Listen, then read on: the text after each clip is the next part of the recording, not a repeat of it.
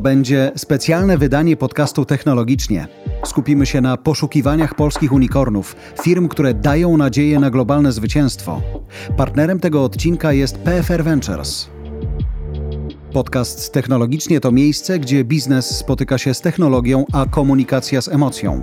Nazywam się Jarosław Kuźniar i prowadzę podcast Technologicznie z Bartkiem Puckiem, autorem jednego z najpopularniejszych newsletterów z pogranicza biznesu i technologii. Zasubskrybujcie. Nasz podcast zresztą też. Bartek dzieli się tu swoją wiedzą, a ja dokładam moje doświadczenia z mediów i biznesu. Naszymi gośćmi już za chwilę będą Rosalia Urbanek, dyrektor inwestycyjny w PFR Ventures. Jeżeli chodzi o ryzyko, to jest to nieodłączna składowa. To znaczy mówienie o inwestycjach venture capital czy private equity, że one mogą być bezpieczne, pewne i pozbawione ryzyka, to jest mrzonka. Coś takiego w praktyce nie istnieje.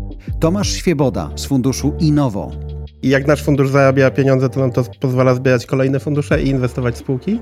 I dla nas bardzo ważne jest to, żeby w Polsce powstawały duże firmy i żebyśmy my byli w nich inwestorem. To jest coś, co praca ze spółkami, które bardzo szybko rosną i stają się duże, globalne, to jest mega przyjemność. Borys Musielak z funduszu SMOK startupy to jest raczej miejsce, gdzie można stracić dużo pieniędzy lub też gdzie można, można się dużo nauczyć, ale większość przegrywa, nie? Większość nie zostaje, nie jest tymi zwycięzcami. Więc to jest zajęcie dla raczej ludzi, którzy lubią duże ryzyko i, i lubią no, robić fajne, ciekawe rzeczy, które zmieniają świat. Bartek, na początek pytanie do Ciebie.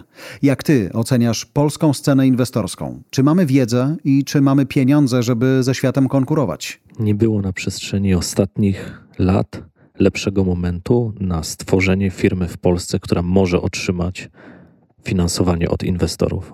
Polska scena dzisiaj ma dostęp do kapitału, uczy się najlepszych praktyk, ma pieniądze, aby konkurować z innymi funduszami oraz polskie firmy mają coraz większy dostęp zarówno do środków w Polsce, jak i kolejnych rund finansowania poza krajem.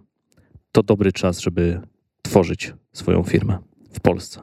Bardzo dziękuję, Bartek. Wracamy zatem do naszych gości. Jedno studio, mnóstwo doświadczeń, ciekawych inspiracji i pieniędzy, które czekają na dobre pomysły. W pierwszej części podcastu naszymi gośćmi są Tomasz Świeboda z funduszu Innovo i Borys Musielak z funduszu Smok. No właśnie, e, czy można was powiedzieć, że jesteście milionerami? Borys, Tomek? O mnie nie. Jeszcze. No, ja, ja nie liczę, to znaczy, więc powiedzieć, to nie, dla mnie to nie jest takie ważne. O. Nie są ważne kwoty, czy nie są ważne nie, nie, nie są takie ważne kwoty. Albo bycie milionerem to nie jest główny cel, więc e, to, jest, to się nazywa po angielsku vanity metric.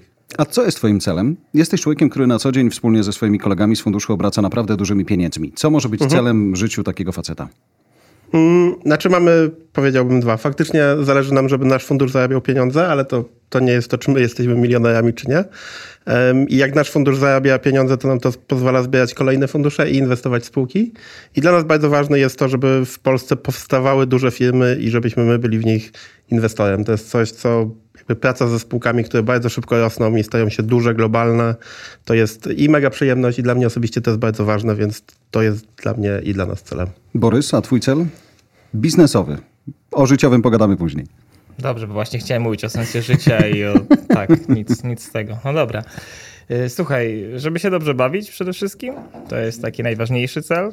Jakby, dlatego jakby wybieram pracę, żeby czuć, że to jest dla mnie przyjemność i że i wydaje mi się że też dla naszych startupów to jest też fajniejsze, jak czujemy, że to jest coś, co lubimy robić i chcemy im pomagać i to nie jest jakaś praca, którą po prostu ktoś nam zlecił i, i sobie ją wykonujemy. A z drugiej strony jestem takim lewackim patriotą, co bardzo trudne jest w aktualnym świecie. E, I, I, chciałbym, e, żeby ta Polska stała się takim, wiesz, no, trochę nam Estonia skradła show i chciałbym, żeby troszkę gdzieś tutaj e, no, przeszło to w naszym kierunku, no bo tak naprawdę nie ma, nie ma powodu, dla którego Polska, czy też w ogóle kraje, które gdzieś tam z Polską są zaprzyjaźnione, jak Ukraina, nie były na świecie uważane za topowe kraje, jeżeli chodzi o startup i, i dlatego chcemy tworzyć taki fundusz. Choć jak mówisz Estonia, jako e-obywatel czy e-rezydent Estonii, myślę sobie, że tam jednak widać, że jesteśmy w Skandynawii bardziej niż w bloku wschodnim. Więc... Oni bardzo nie lubią być nazywanymi Europą Wschodnią, zresztą Europa Wschodnia hmm. nikt nie lubi być nazywanym, ale myślę, że powinniśmy się przestać wstydzić tego i to powinno być raczej powód dla dumy i, i do tego, żeby to było kojarzone z jakością. I no idzie to w tym kierunku na szczęście. To jest pytanie w ogóle o to, czy mamy dobry PR jako rynek pod względem i technologicznym, i pod względem właśnie inwestycyjnym. I teraz pod względem technologicznym przez wiele lat mieliśmy i nadal mamy dobry PR, czyli to, co się mówi o polskich e, programistach, deweloperach, czy generalnie rzecz biorąc o możliwości e, takiej, bym powiedział, intelektualnej wytwarzania technologii w Polsce czy w regionie, to cały czas ten PR jest bardzo dobry. To, co do tej pory jeszcze nie było. Mm, taką naszą domeną w rozumieniu i wizerunkowym, ale też bardzo często kompetencyjnym, to posiadanie dobrego ekosystemu e, inwestycyjnego i generalnie rzecz biorąc ekosystemu startupów. I ta ostatnia dekada plus tak naprawdę to jest e, też nasze uczenie się jako rynku, czy jako kraju, tego, co, oznacza, e, co oznaczają startupy, co oznacza generalnie rzecz biorąc przedsiębiorczość w rozumieniu tworzenia produktów technologicznych, a nie przedsiębiorczość w rozumieniu po prostu zakładania firm e, w różnych rynkach. No i z tym też przychodzi cały e, bagaż doświadczeń związany z właśnie funduszami venture capital, poszczególnymi etapami inwestycyjnymi, szukaniem spółek, generalnie rzecz biorąc, cały ten etap, który oznacza pomysł foundera i founder, czy founderów e, w początkowym etapie oraz exit poprzez giełdę czy przez sprzedaż firmy e, w końcowym etapie. My jesteśmy dopiero na jakimś etapie e, uczenia się tego procesu. Szanowni słuchacze, nie widzicie tego, więc wam spróbuję to narysować. Po mojej prawej stronie siedzi Tomek, ma długopis, hałasuje i cały czas coś notuje. Borys jest po lewej, a Wis, a Wis jest Bartek. I teraz Tomek w czasie wystąpienia Bartka zanotował coś, co wydaje mi się podkreślone dwa razy, musi być cholernie ważne. Niesamowite. Tak, tak. Znaczy, bo Bajtek powiedział tworzenie produktów technologicznych i że jakby Polska ma już ten, nazwijmy to, produkt i trzeba poćwiczyć PR. E, a mi się wydaje, że mamy rzeczywiście bardzo dobre technologie, ale coś, czego nam trochę brakuje, to jest właśnie umiejętność tworzenia produktów. To jest, by the way, coś, co Bartek jest w tym dobry, ale w Polsce mamy bardzo mało ludzi, którzy do, dobrze umią robić. Mamy dużo ludzi, którzy umią stworzyć technologię, dużo polskich software house'ów buduje fantastyczne produkty globalnie, ale te to jest trochę coś innego wymyślenie produktu i coś innego potem go stworzenie, zakodowanie. I ja bym powiedział, że jedna rzecz, której może trochę nam brakuje, to są właśnie takie kompetencje produktowe, których dzisiaj się uczymy, nadrabiamy to i to jest naprawdę, powiedziałbym, dzisiaj dużo, dużo bardziej zaawansowane niż 5 lat temu, ale to, to, to, to na czym ja, ja na przykład się bardzo skupiam, to właśnie, żeby pomagać uczyć się tego myślenia produktowego i żebyśmy mieli jak najszersze myślenie, jak tworzyć najlepsze na świecie produkty. Czyli fajnie, że potraficie kodować, że jesteście dobrą firmą IT, ale zamieńmy to na produkt, który ostatecznie będziemy mogli sprzedać. Opakować go, yy, dołożyć marketing, PR i tak dalej, tak? Ta, produkt, którego klient będzie używał i który klient będzie kochał. Mhm. Jest jeszcze jedna rzecz charakterystyczna dla y, waszej pracy, to jest, musi go kochać w skali. Zazwyczaj produkty, które są bardzo niszowe, czy firmy, które będą działały nie tyle w niszy, ile po prostu ten tak zwany total addressable market będzie po prostu niski, będą też prawdopodobnie nieatrakcyjne z punktu widzenia e, Was jako inwestorów, dlatego że na koniec dnia ten biznes inwestycyjny jest też e, biznesem skali, czyli umiejętność inwestowania w produkty, które potrafią osiągnąć ten tak zwany total addressable market w takiej skali, który też pozwala e, Wam jako inwestorom na, na zwroty. I poprawcie mnie tutaj, jeśli się mylę, ale macie chyba jasno sprecyzowany pogląd dotyczący tego, jak duże produkty to powinny być, albo co to znaczy w ogóle mały, e, mały produkt dla Was, czyli taki, który jest mały produkt, mała firma, która jest nieinwestowalna. Ja muszę się nauczyć tak profesjonalnie mówić jak Bartek, ty po prostu, to jest, to jest coś, co z Tomkiem musimy chyba obaj ogarnąć, nie? To jest w ogóle no, inny no, level. Musisz, bo jest. O tym inwestowaniu. A Tomek się nie zgadza. Świetnie. O tym produkcie jeszcze e, wspomnę, e, to jest najczęstszy, najczęstsza osoba, której szukają nasze startupy, Head of Product i naj, najtrudniej mi jest polecić taką osobę. Udało nam się w Hyped znaleźć fajną osobę e, produktową. To często jest na przykład były CEO startupu który świetnie miał produkt, umiał to zrobić, ale na przykład coś tam się gdzieś nie, nie udało z innych przyczyn, na przykład sprzedażowych, czy, czy nie było market fitu, czy nie było aktualnie dobre, do, nie w dobrym miejscu na przykład coś tam wystartowało, ale jest bardzo duży problem, jak mi najlepsi produktowcy, z którymi pracowałem, przychodzą do głowy, to to są ludzie w Wielkiej Brytanii lub w Stanach, z, z firm, z którymi pracowałem i fajnie by było albo ich zacząć po prostu w końcu sprowadzać tutaj, w Skandynawii też są, w Szwecji jest bardzo, bardzo silna, ta, ta, ta, ta kompetencja. W Polsce chyba nawet często jest tak, że nie mają e, founderzy wiedzy o tym, że w ogóle taka osoba jak taki head of product dość szybko jest potrzebna w startupie. Taki chief product officer. Bo no, fajnie jakby to był po prostu CEO. Powinien być CEO albo co najmniej e, świetny w sprzedaży, albo świetny w produkcie. To są dwie rzeczy, które powinny być. I bardzo często nie ma tej wiedzy i za późno się okazuje, że ta wiedza jest potrzebna. Jest myślę, że marnowane trochę czasu, bo skupia się startup na technologii, zamiast się skupić na tym, żeby było to coś, co jest używane. A wiesz, że ja uważam, że to jest też problem kulturowy, dlatego że bardzo często jest tak, że CEO jest, y, czy founder organizacji, czy CEO jest utożsamiany z powiedz nam, co mamy robić i my to będziemy robić, versus tworzenie produktów, które tak naprawdę jako proces polega na tym, że zaczynasz odkrywać problemy swoich klientów. Czyli nie ktoś ci powie, co masz robić, tylko musisz wziąć odpowiedzialność jako osoba odpowiadająca za produkt, żeby w ramach organizacji odkrywać problemy swoich klientów. I to jest mega, e, moim zdaniem, trudne zadanie. I my raczej jesteśmy kulturowo przyzwyczajeni do tego, że ktoś nam mówi, co mamy robić, versus próbujemy się zastanowić, na jaki problem, e, problem adresujemy. I to, co jest moim zdaniem bardzo ciekawe, co powiedziałeś, bo na przykład ja w Skandynawii absolutnie nie widzę problemu spotkania osób, które potrafią wziąć, y, które rozumieją dobrze etap, y, etapy tworzenia produktu i go rozwijać. Natomiast w Polsce faktycznie bardzo ciężko jest znaleźć e, tego typu osoby, szczególnie, że w zasadzie w każdej organizacji, która zajmuje się tworzeniem produktów czy technologii, dzisiaj te osoby są potrzebne, tak? Czyli e, CEO, jego rola ewoluuje też w troszeczkę w innym kierunku, razem oczywiście ze wzrostem e, wielkości organizacji, tempem tego wzrostu i tak dalej, i tak dalej, versus po prostu tworzenie dobrych produktów. I to, co moim zdaniem też to, Tomek, ty powiedziałeś, e, na koniec dnia ten dobry produkt, czy też dobrze stworzony produkt pozwala ci zdobyć rynek. Zdobycie rynku oznacza zazwyczaj e, pieniądze. Zdobycie tych pieniędzy oznacza, że możesz reinwestować je w jeszcze szybszy e, wzrost i rozwój tej firmy, czyli zdobywanie nowych klientów i tak dalej, i tak. Tak, ja bym powiedział, my bardzo lubimy, zacznę od tego, takich produktowych prezesów, nie? czyli produktowy CEO slash zarząd, bo z naszego doświadczenia łatwiej jest komuś dobudować całą resztę, czyli sprzedaż, niż jak jest bardzo sprzedażowy prezes, przekonać go, żeby dobrze zrobić produkt i żeby ten produkt był. Um, I to, co Bartek powiedział, ja się totalnie zgadzam. Znaczy jest taka książka, nazywa się Getting to Plan B i ona powiada, że nigdy twój pomysł, produkt, który masz na początku, to nie jest to, co na końcu jest duże. Potrzebne jest bardzo dużo iteracji, bardzo dużo rozmów z klientami i trochę drobnych zmian, które powodują, że, że na końcu dochodzisz do czegoś, co może być działać na bardzo dużym rynku. Ja dam dwa przykłady, dobra? W sensie, bardzo proszę. Może inaczej. E, e, dwa przykłady z takiego myślenia produktowego. Nasza spółka, w którą zainwestowaliśmy w 2015 roku, nazywa się Booksy, rozwija produkt dla fryzjerów. I wtedy myśmy zainwestowali w bardzo dużo produktów dla małych przedsiębiorstw, bo zrobienie produktu dla fryzjerów, jak zrobiłeś go dobrze w Polsce i dużo rozmawiałeś z klientami, to on tak samo dobrze działał w Stanach. Tam nie było potrzebnych dużo zmian. I produkt dla małych przedsiębiorstw, jak zrobisz go w Polsce, to możesz go sprzedawać przez internet na całym świecie i to um, super działa. I tego, czego widzimy coraz tego, czego widzimy coraz więcej w Polsce teraz i powiedziałbym, to są nasze firmy z ostatnich dwóch, trzech lat, to nie są firmy, które robią już tylko produkt dla małych firm, ale widzimy też produkty sprzedawane dla korporacji. I w, w kontekście tworzenia produktu, to jest dużo trudniejsze.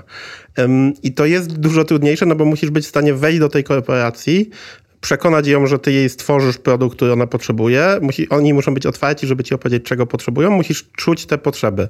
I jak to dobrze zrobisz, myśmy na przykład, no bez nas, ale kojarzę, zainwestowaliśmy ostatnio w taką firmę, która ma tylko kilku klientów w Stanach, którzy po prostu mówią, to zmienia moje życie, to jest fantastyczny produkt i tych kilku klientów to jest mm, wystarczające, że przychodzą do nas wszyscy najlepsi, najwięksi amerykańscy inwestorzy i mówią, słuchajcie, mi te kilka dużych firm powiedziało, że to jest super, ja wiem, że to kupi tysiąc największych amerykańskich przedsiębiorstw i to już wiadomo, że to będzie duża firma. Tam jakby, a mamy kilku klientów i fenomenalny produkt. I to jest, powiedziałbym, to, czego my szukamy, tak jak my teraz podchodzimy do tworzenia firm. Co jest fajne, rozmawiamy jakiś kwadrans i w ogóle poza tym moim pierwszym infantylnym pytaniem o kasę czy o milionerstwo, w ogóle nie rozmawiamy o pieniądzach, tylko o produkcie. E, a siedzą obok nas e, goście, którzy gdyby wyłożyli swoje pieniądze, którymi e, zarządzają ich fundusze na stół, to pewnie trochę by się nazbierało. To ciekawe, to się zmieniło w jakimś czasie, czy to tak zawsze u was było? Że produkt jest ważniejszy niż to, co tam dalej za nim stoi? Ja jestem, wiesz, z wykształcenia wiesz, programistą, tworzyłem produkty, później byłem produktowcem faktycznie, czyli miałem takie, zarządzałem produktami w dużej, już sporym startupie amerykańskim, więc jakby trochę to wynika z tego, że stąd się wywodzę, nie? I to jest dla mnie oczywiste, że wydaje mi się, że rozumiem e, zarówno technologię, jak i produkt. Więc, więc i też jakby nigdy motywacją też moją nie było to, żeby być bardzo bogaty na przykład. Nie? To nie jest ta motywacja. To nie jest dobra motywacja, żeby założyć startup, to nie jest dobra motywacja, żeby założyć fundusz. Wydaje mi się, że, że jakby to musi, potencjalnie może być efektem e, jakiegoś świetnego działania, bycia jednym z najlepszych w, w danej branży, ale to nie jest, nie jest dobry motywator.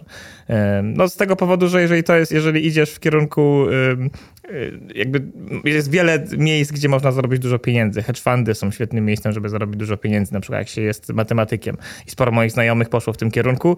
Y, startupy to jest raczej miejsce, gdzie można stracić dużo pieniędzy lub też gdzie można, można się dużo nauczyć, ale większość przegrywa, nie? Większość nie zostaje, nie, nie, nie, nie, nie jest tymi zwycięzcami. Więc to jest zajęcie dla raczej ludzi, którzy, którzy lubią y, duże ryzyko i, i i lubią no, robić fajne, ciekawe rzeczy, które zmieniają świat. Tomek, ostatnio o waszym funduszu dużo się pisze, dlatego że udało wam się zakończyć fajną rundę i macie naprawdę dużo pieniędzy do wydania. I teraz y, macie je i zaczynacie wydawać na różne rzeczy. Jak decydujecie się na zainwestowanie w spółkę X czy Y, to ten produkt, o którym mówiłeś, to jest najważniejsza rzecz? Zespół, produkt, co tam jest najistotniejsze dla was, jako tych, którzy wykładają kasę? To ja połączę tą odpowiedź i odpowiedź na twoje wcześniejsze pytanie. Dla mnie na przykład finanse są bardzo ważne, tak? To znaczy powiedziałbym, jestem, mam bardziej taki ekonomiczny profil i kasa zawsze była dla mnie bardzo, bardzo ważna, ale wydaje mi się, że z czasem, to znaczy ja to widzę, jak rozmawiam z naszymi founderami, e, founderzy, którzy na przykład sprzedali pierwszą firmę i to jest takie pytanie, czy musisz jeszcze pracować, nie? I ja w sumie jak ostatnio o tym myślałem, to ja już nie, postrzegam siebie jako osobę, która już nie musi pracować. I jak już nie musisz pracować, czy nasi founderzy, którzy już nie muszą pracować, to jest super fajne, bo możesz się wtedy naprawdę głęboko zastanowić, co ja naprawdę chcę robić. Nie? I powiedziałbym, że ja to myślenie przerobiłem i przerobiliśmy je jako firma i widzę, że nasi founderzy je przerabiają.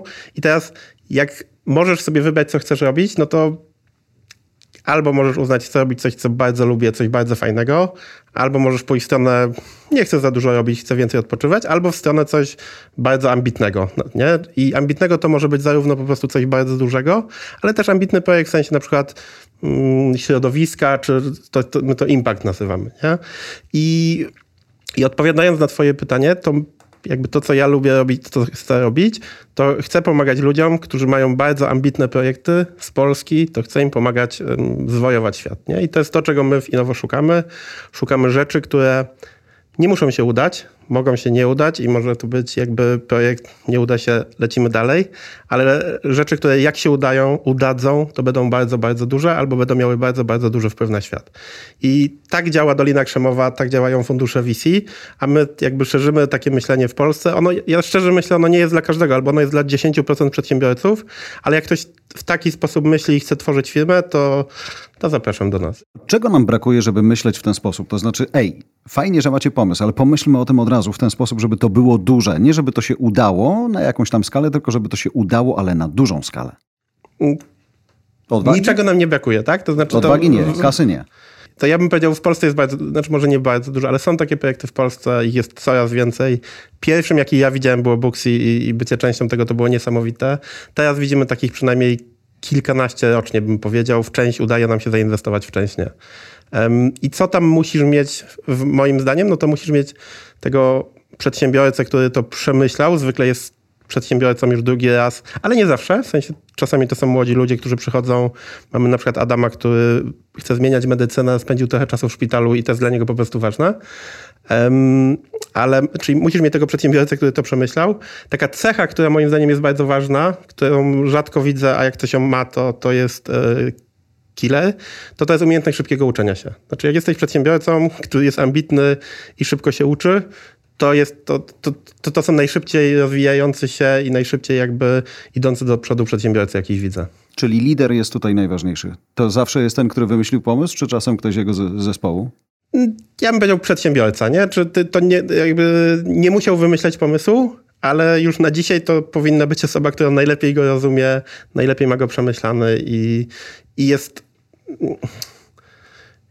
taka, może inaczej, taka trzecia cecha, która jest ważna, bo nie chcę powiedzieć właśnie, że jest najmądrzejszy, bo trzecia cecha, która jest bardzo ważna, to jest umiejętność zbudowania wokół siebie zespołu, który pomoże ci to osiągnąć. Przekładając to ostatnie e, pytanie, Bartek, przed, przed tym, jak oddam ci głos, przekładając na pomysł, o którym mówisz, czy o startup, który dzisiaj jest już e, ogromny i życzę mu, żeby był jeszcze większy.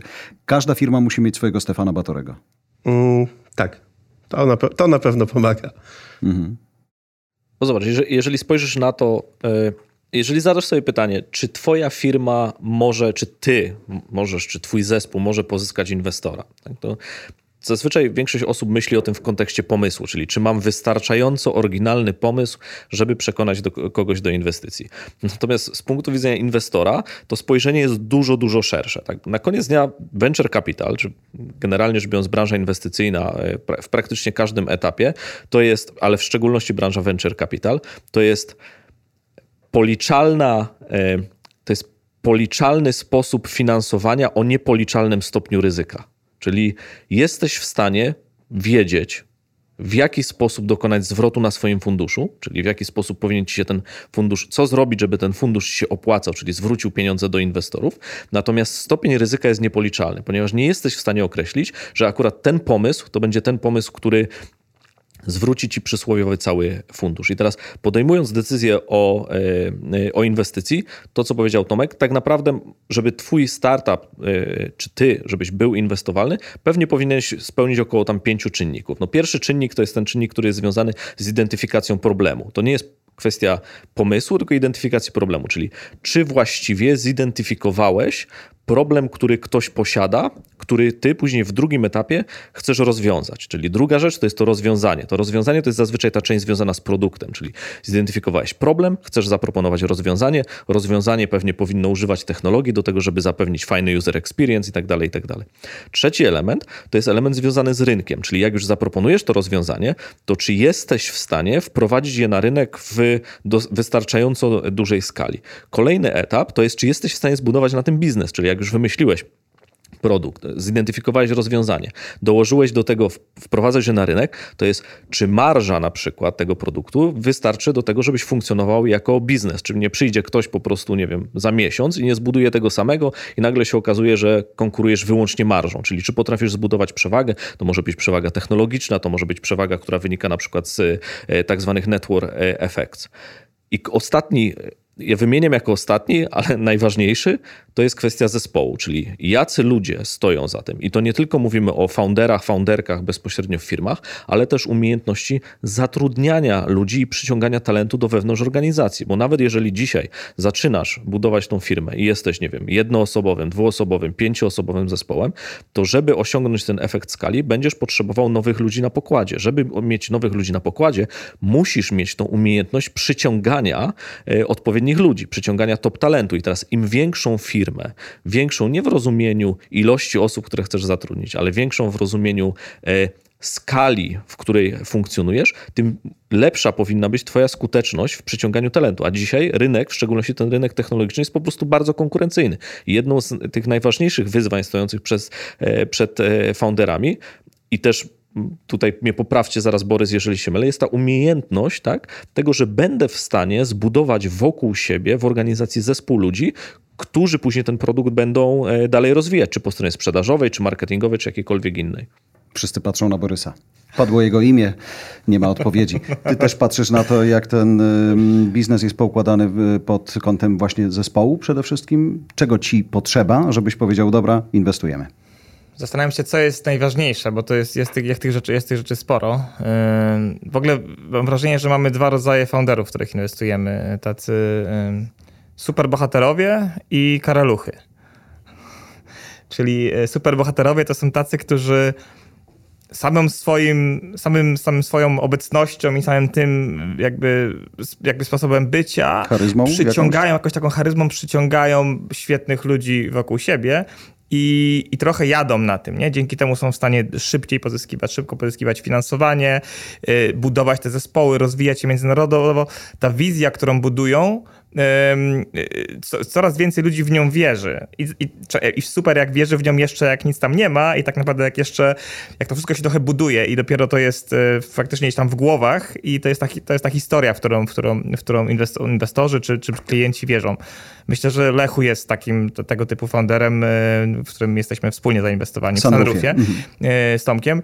A drugi rodzaj to są tak zwane, to jest, brzydko, to jest brzydkie określenie, ale to jest moim zdaniem określenie, które powoduje, że founderzy, że, że, jakby, że oni właśnie przetrwają, nie? Czyli, czyli ten karaluch biznesu, czyli ktoś, kto nie, nie da się go zabić po prostu. Czy to jest pandemia, czy to jest po prostu pierwszy pomysł nie wypalił i trzeba kilka razy pivotować. To jest człowiek na tyle zdeterminowany, że ja wiem, że nie ma szans, żeby on to odpuścił, nie? Że, że jakby każdy pomysł, każdy produkt, który ta osoba rozwija, dochodzi do momentu, kiedy albo jest z tego exit, no albo dochodzi już do muru i wtedy jakby wszystkie e, możliwości zostały wyczerpane i poddajemy się, ale poddajemy się po wyczerpaniu wszystkich e, możliwych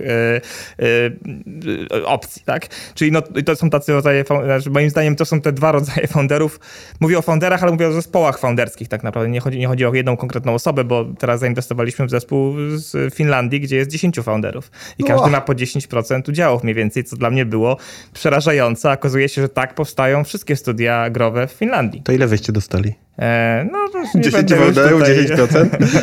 e, akurat jeżeli chodzi o, o, o, o VC, to wygląda to podobnie, ale tutaj jest to ciekawe, że w ten sposób, te, szczególnie zespoły growe, to jest trochę inny rodzaj biznesu, ale tam jest potrzeba od samego początku bardzo wiele różnorodnych kompetencji. E, I tutaj jest bardzo kluczowe, żeby było wiele świetnych osób. Każda jest y, mistrzem w tej swojej kompetencji. Tym creative designer, art designer, nie chcę wchodzić w szczegóły. I i każda trochę może przejąć w pewnym momencie e, lidowanie, w zależności od etapu spółki i też etapu promocji gry na przykład, której jesteśmy. Więc to też nie jest zawsze tak, że jest jeden superhero, e, czy czasem to jest większy zespół i czasem jak w Instreamni, gdzie też jest ogromny zespół tak naprawdę już e, i każdy jest mocno odpowiedzialny za swoją jakąś taką małą część, jest taka duża delegacja. Dużo jakby Bartek chciał cytować. Chciałem się zatrzymać przy jednej, e, mhm. przy jednej rzeczy, którą powiedziałeś, bo powiedziałeś o jednej ze spółek, w których jesteście koinwestorami. I e, powiedzcie mi, co sprawia, że spotykacie się przy jednej firmie e, jako koinwestorzy, a z drugiej strony, co może spra sprawić, że spotkacie się przy jednej firmie i podejmujecie odrębne decyzje, czyli jeden z was inwestuje, a drugi z was mówi dziękuję, pasujemy przy tej firmie. No jak jest lech, to inwestują. Jak nie ma lecha, to nie inwestują. Dobre, to jest moim zdaniem całkiem niezłe. E, tak, na, na razie przynajmniej się sprawdza. Ja bym się odniósł to, co powiedział Borys, Superheroes i Kaja, e, Kaja Luchy. Ja nie wiem, czy my byśmy zainwestowali w Kaja Lucha, gdzie nie wierzymy, że to będzie superhero. Nie? Znaczy, albo jak inwestujemy w superheroes, to oczekujemy, że jak będą czas, takie trudne czasy, to chłopaki będą karaluchami, bo jak jesteś superhero, to powinieneś to potrafić. E, wydaje mi się, że my bardzo, bardzo, znaczy inaczej, odpowiem na pierwsze pytanie. Pierwsze pytanie było, czego potrzebujemy. My potrzebujemy dwie rzeczy, nie więcej, jak sobie o tym myślę. Pierwsze to jest mega dobry produkt. W sensie, czyli potrzebujemy coś, gdzie nie founder przychodzi i opowiada, to ma takie feature, jest takie super, tylko founder przychodzi i mówi, pogadajcie z klientami i my dzwonimy do klientów i oni mówią, błagam, tylko mi tego nie wyłączajcie. No, bardzo dobry prognostyk dla nas produktu i patrzymy na liczby, jak ludzie używają, jak często się logują, czy płacą, czy odchodzą, to się nazywa churn, czy używają coraz więcej, czy używają coraz mniej. I po takiej analizie produktu to już dużo jesteśmy w stanie powiedzieć o, i o founderze, i o firmie. A druga rzecz to jest to, co wcześniej powiedział Bartek, to jest rynek, czyli jak już mamy super produkt, to ile uważamy, że ludzi go kupi? Ile ludzi go potrzebuje i ile ludzi kupi produkt, który powinien im zmieniać, coś istotnie zmieniać. I jak widzimy te dwie rzeczy, to raczej to, to jest dla nas projekt interesujący. No i wydaje mi się, że mogę się mylić, ale że Borys na przykład dużo większą wagę przywiązuje, znaczy bardzo dużą wagę przywiązuje do founderów, czyli może jeszcze nic nie mieć, na przykład produktu, to jest super fajne, ale jak wierzę founderów, e, to mówię, to mówi wchodzę. Nam też to się zdarza, ale rzadziej, to, to, to musimy ich znać. My potrzebujemy produkt, potrzebujemy czuć, że ta potrzeba tam jest i wtedy nawet jak to jest bardzo wcześnie, to wchodzimy, ale wydaje mi się, tu jest różnica. Czyli na przykład w tej spółce, o której mówimy, czyli Sunroof. to się nazywa Sunroof, bardzo polecamy te dachy solarne, e, to Lech tam zainwestował wcześniej. Myśmy potrzebowali trochę czasu, żeby nabrać conviction. Proszę? Jestem Borys. Borys jesteś, tak. Borys tam Prezes Lech. Lechu zainwestował jeszcze Wytniemy. wcześniej, to prawda. To y, spółkę Sunroof Borys zainwestował wcześniej niż my. Myśmy potrzebowali trochę czasu, żeby tam nabrać conviction. Uwierzyliśmy, że to będzie bardzo duże. Lecimy. Tak to wynika z tego, że po prostu mamy trochę wcześniej inny etap inwestowania, inny sposób y, w ogóle wymyślenia tego funduszu. Y, My wchodzimy na etapie często przed produktem jeszcze, przed, przed nawet y, zweryfikowaniem tego produktu na rynku. W związku z czym oczywiście dostajemy fajniejsze wyceny dla nas, czyli mamy, mamy jakby na niższych wycenach wchodzimy, w związku z czym potencjalnie, jeżeli ten produkt się uda, jeżeli ten, ten, ta firma się uda, no to będziemy mieli dużo wyższe zwroty y, procentowo z tego konkretnego przypadku, ale też dużo częściej się będziemy mylić. E, czyli będziemy mieli takie przypadki, gdzie zainwestujemy i nic z tego nie będzie, nawet nie będzie walidacji e, rynkowej. Choć fajna jest ta rzecz i ta wymiana między wami, między Karaluchem a, a Superhero, e, bo e, Tomek powiedział, że lubi, kiedy to czasem jest ta sama osoba. O, najlepiej oczywiście, ale Okej, a zdarza chodzi... ci się?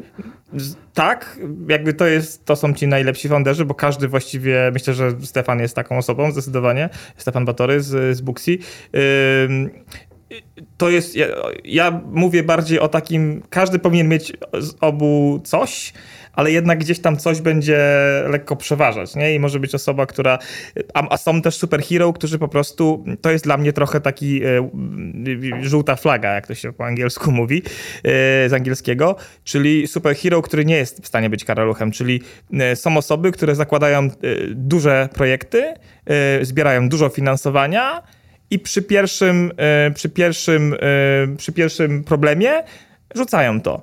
I to, są, I to jest tak, i jakby istotne jest strasznie, żeby e, dla mnie, żeby zrozumieć motywację tego foundera. Ja muszę wiedzieć, muszę czuć, że nawet jeżeli to jest founder, który już miał exit i już jest gdzieś tam ustawiony, founder czy founderka, i jest już ustawiona, to jednak z jakiegoś powodu, i to, nie, to będzie inny powód niż finansowy, jest ta, ta osoba zdeterminowana do tego, żeby dowieść y, ten biznes. To nie jest zobowiązanie nawet przed inwestorami, nie? To musi być raczej po prostu wspólne, wspólne poczucie, że to jest istotne, to jest ważne dla tej osoby i to może być z różnych przyczyn. Ważne, bo uważa, że ten produkt jest potrzebny na rynku. Y, Może to być ważne z powodu, z powodu tego, że po prostu ta osoba nie chce y, być kojarzona z projektem, który się, w ogóle z projektami, które się wysypują, tak? Tylko chce po prostu dowieść każdą rzecz, którą, którą zrobi. I muszę czuć, że te obie rzeczy są. Nie? Jakby oczywiste jest to, że najlepsze, żeby były jakby i to, i to, ale czasem po prostu jedna lub druga rzecz gdzieś tam przeważa. A z czego myślisz, że wynika ten, ten strach przed porażką wtedy? Z, to jest problem wtedy wewnętrzny, na przykład founderów i founderek, czy to jest strach przed e, brakiem akceptacji ryzyka na zewnątrz? Bo wiesz, w, w Stanach e, porażka tak, jest raczej utożsamiana z nauczyłem się czegoś, jestem mądrzejszy, dzięki temu idę dalej, co niekoniecznie w innych kulturach też jest w ten sposób W Polsce utożsamiane. tak to nie działa. Ja Staram się to trochę też propagować, żeby tak to, żeby jakby porażka nie była gdzieś tam e, e, e, uznawana za, za, za skreślenie człowieka, a często tak, tak było. E, jeszcze, jeszcze, jeszcze, jeszcze, jeszcze tak często jest w niektórych e, kręgach w Polsce. Chodzi mi, nie chodzi mi o to, żeby ktoś zapalczywie, bez, e, bez żadnej elastyczności szedł do celu, który sobie sam na początku ustawił.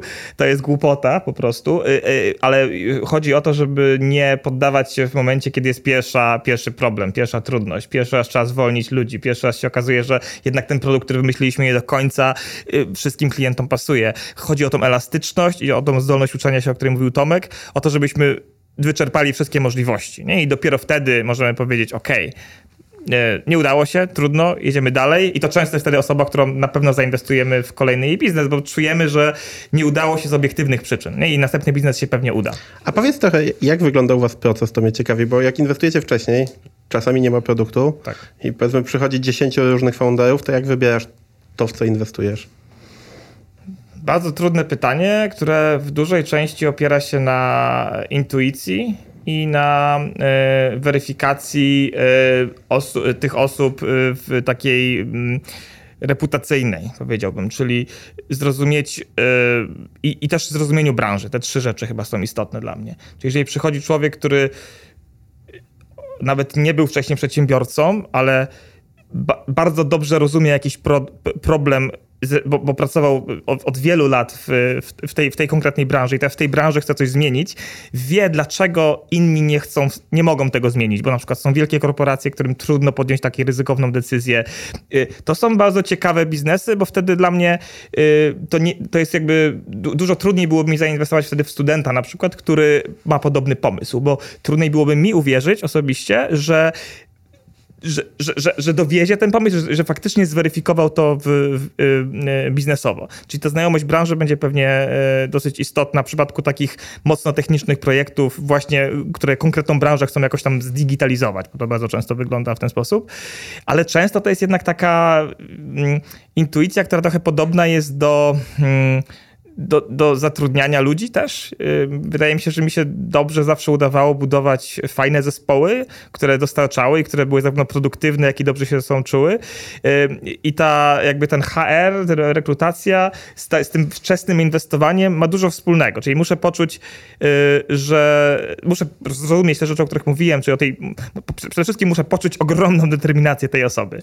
A. Ale też muszę wiedzieć, że z tą osobą nie tyle się nie pożremy, bo fajnie jak mamy jakieś tam, że, że, się, że się czasem kłócimy, mamy inne opinie, ale jednak to też jest dla mnie istotne. Jest na tyle dużo tych firm i przedsiębiorców, że chcę raczej inwestować w firmy, z którymi będę się w miarę dobre, dobrze czuł i to będzie długa relacja, dobra relacja między nami. Tomek, a jaki powiedz mi, jaki jest powód numer jeden, dla którego najczęściej odrzucacie e, spółki albo founderów, w których chcecie zainwestować? Co jest takim e, najczęściej występującym powodem, dla którego wy mówicie dziękuję, ale nie? Za mały rynek? Albo i, nie wiem, który jest bardziej, produkt robi za małą różnicę. Czyli na przykład masz klientów, którzy płacą, ale jakbyś im odłączył, to nie zrobiłoby im to różnicy. To dalej będą funkcjonować. Czyli to ta przewaga konkurencji, znaczy czyli ta definicja problemu, który jest, czy to są takie problemy nice to have, e, tak. bo są problemy typu e, painkillers, tak? I są takie, które... To się mówi witaminy albo tak. aspiryna, nie? Tak. To, to nazwijmy to witaminy.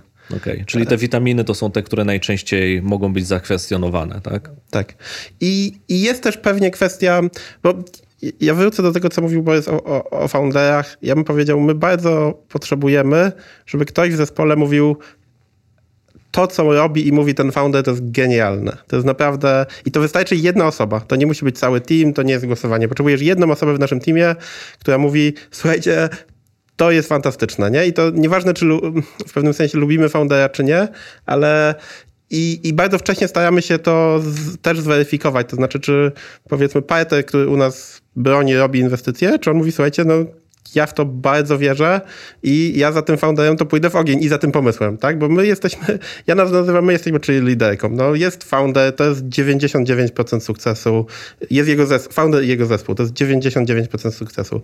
I my po pierwsze nie możemy mu przeszkadzać, a po drugie mamy pomóc jak możemy i trzeba za nim biegać, trzeba po prostu podawać mu piłkę z autu, trzeba mu przebierać i prać koszulki, um, trzeba mu szukać klientów, szukać inwestorów. To jest non-stop praca sprzedażowa.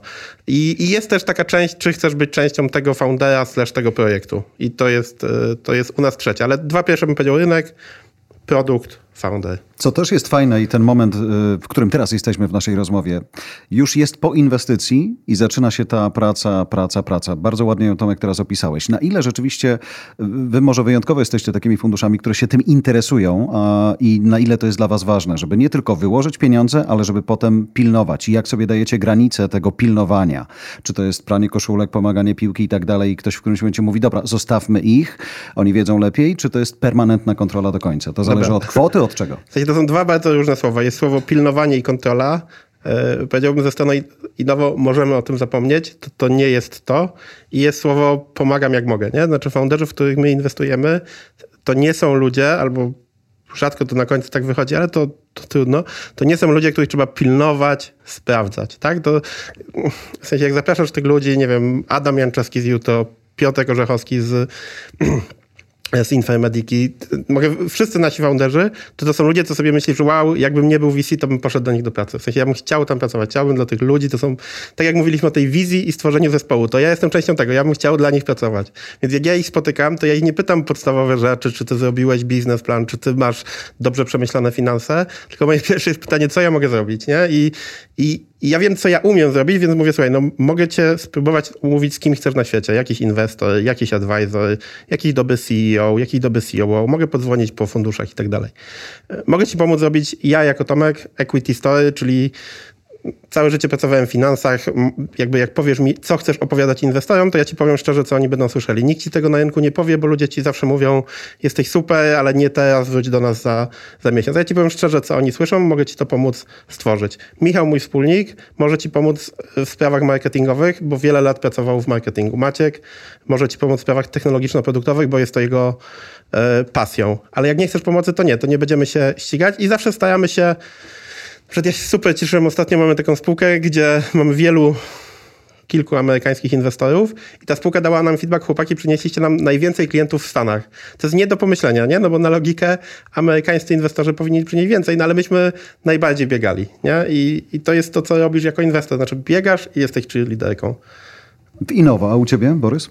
To, to od razu też dopowiem, że to jest coś, na co founderzy powinni zwracać uwagę przede wszystkim, jak e, wybierają też inwestora, bo większość takich founderów, których my czy Innowo inwestują, e, my jako Smok czy Innowo, e, no to są founderzy, którzy wybierają sobie inwestora i jest taka często... Mm, takie są, są kuszeni, że tak powiem czasem founderzy przez inwestorów z takim dużym globalnym brandem.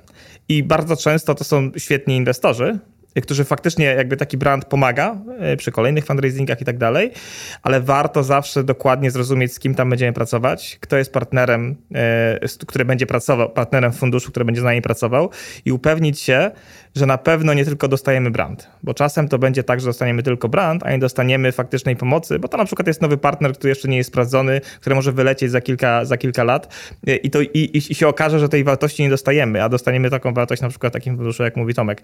Y, a teraz wracając do, do pytania, tylko nie pamiętam, jakie było pytanie. Zastanawiałem się, tak jak wspominał Tomek o tym, że oni y, pomagają, ale niekoniecznie kontrolują. Zastanawiam się, czy ty jesteś tym, który patrzy na ręce od początku do końca, końca, czy tym, który właśnie wybierze koszulkę, pomoże, podzwoni, wesprze?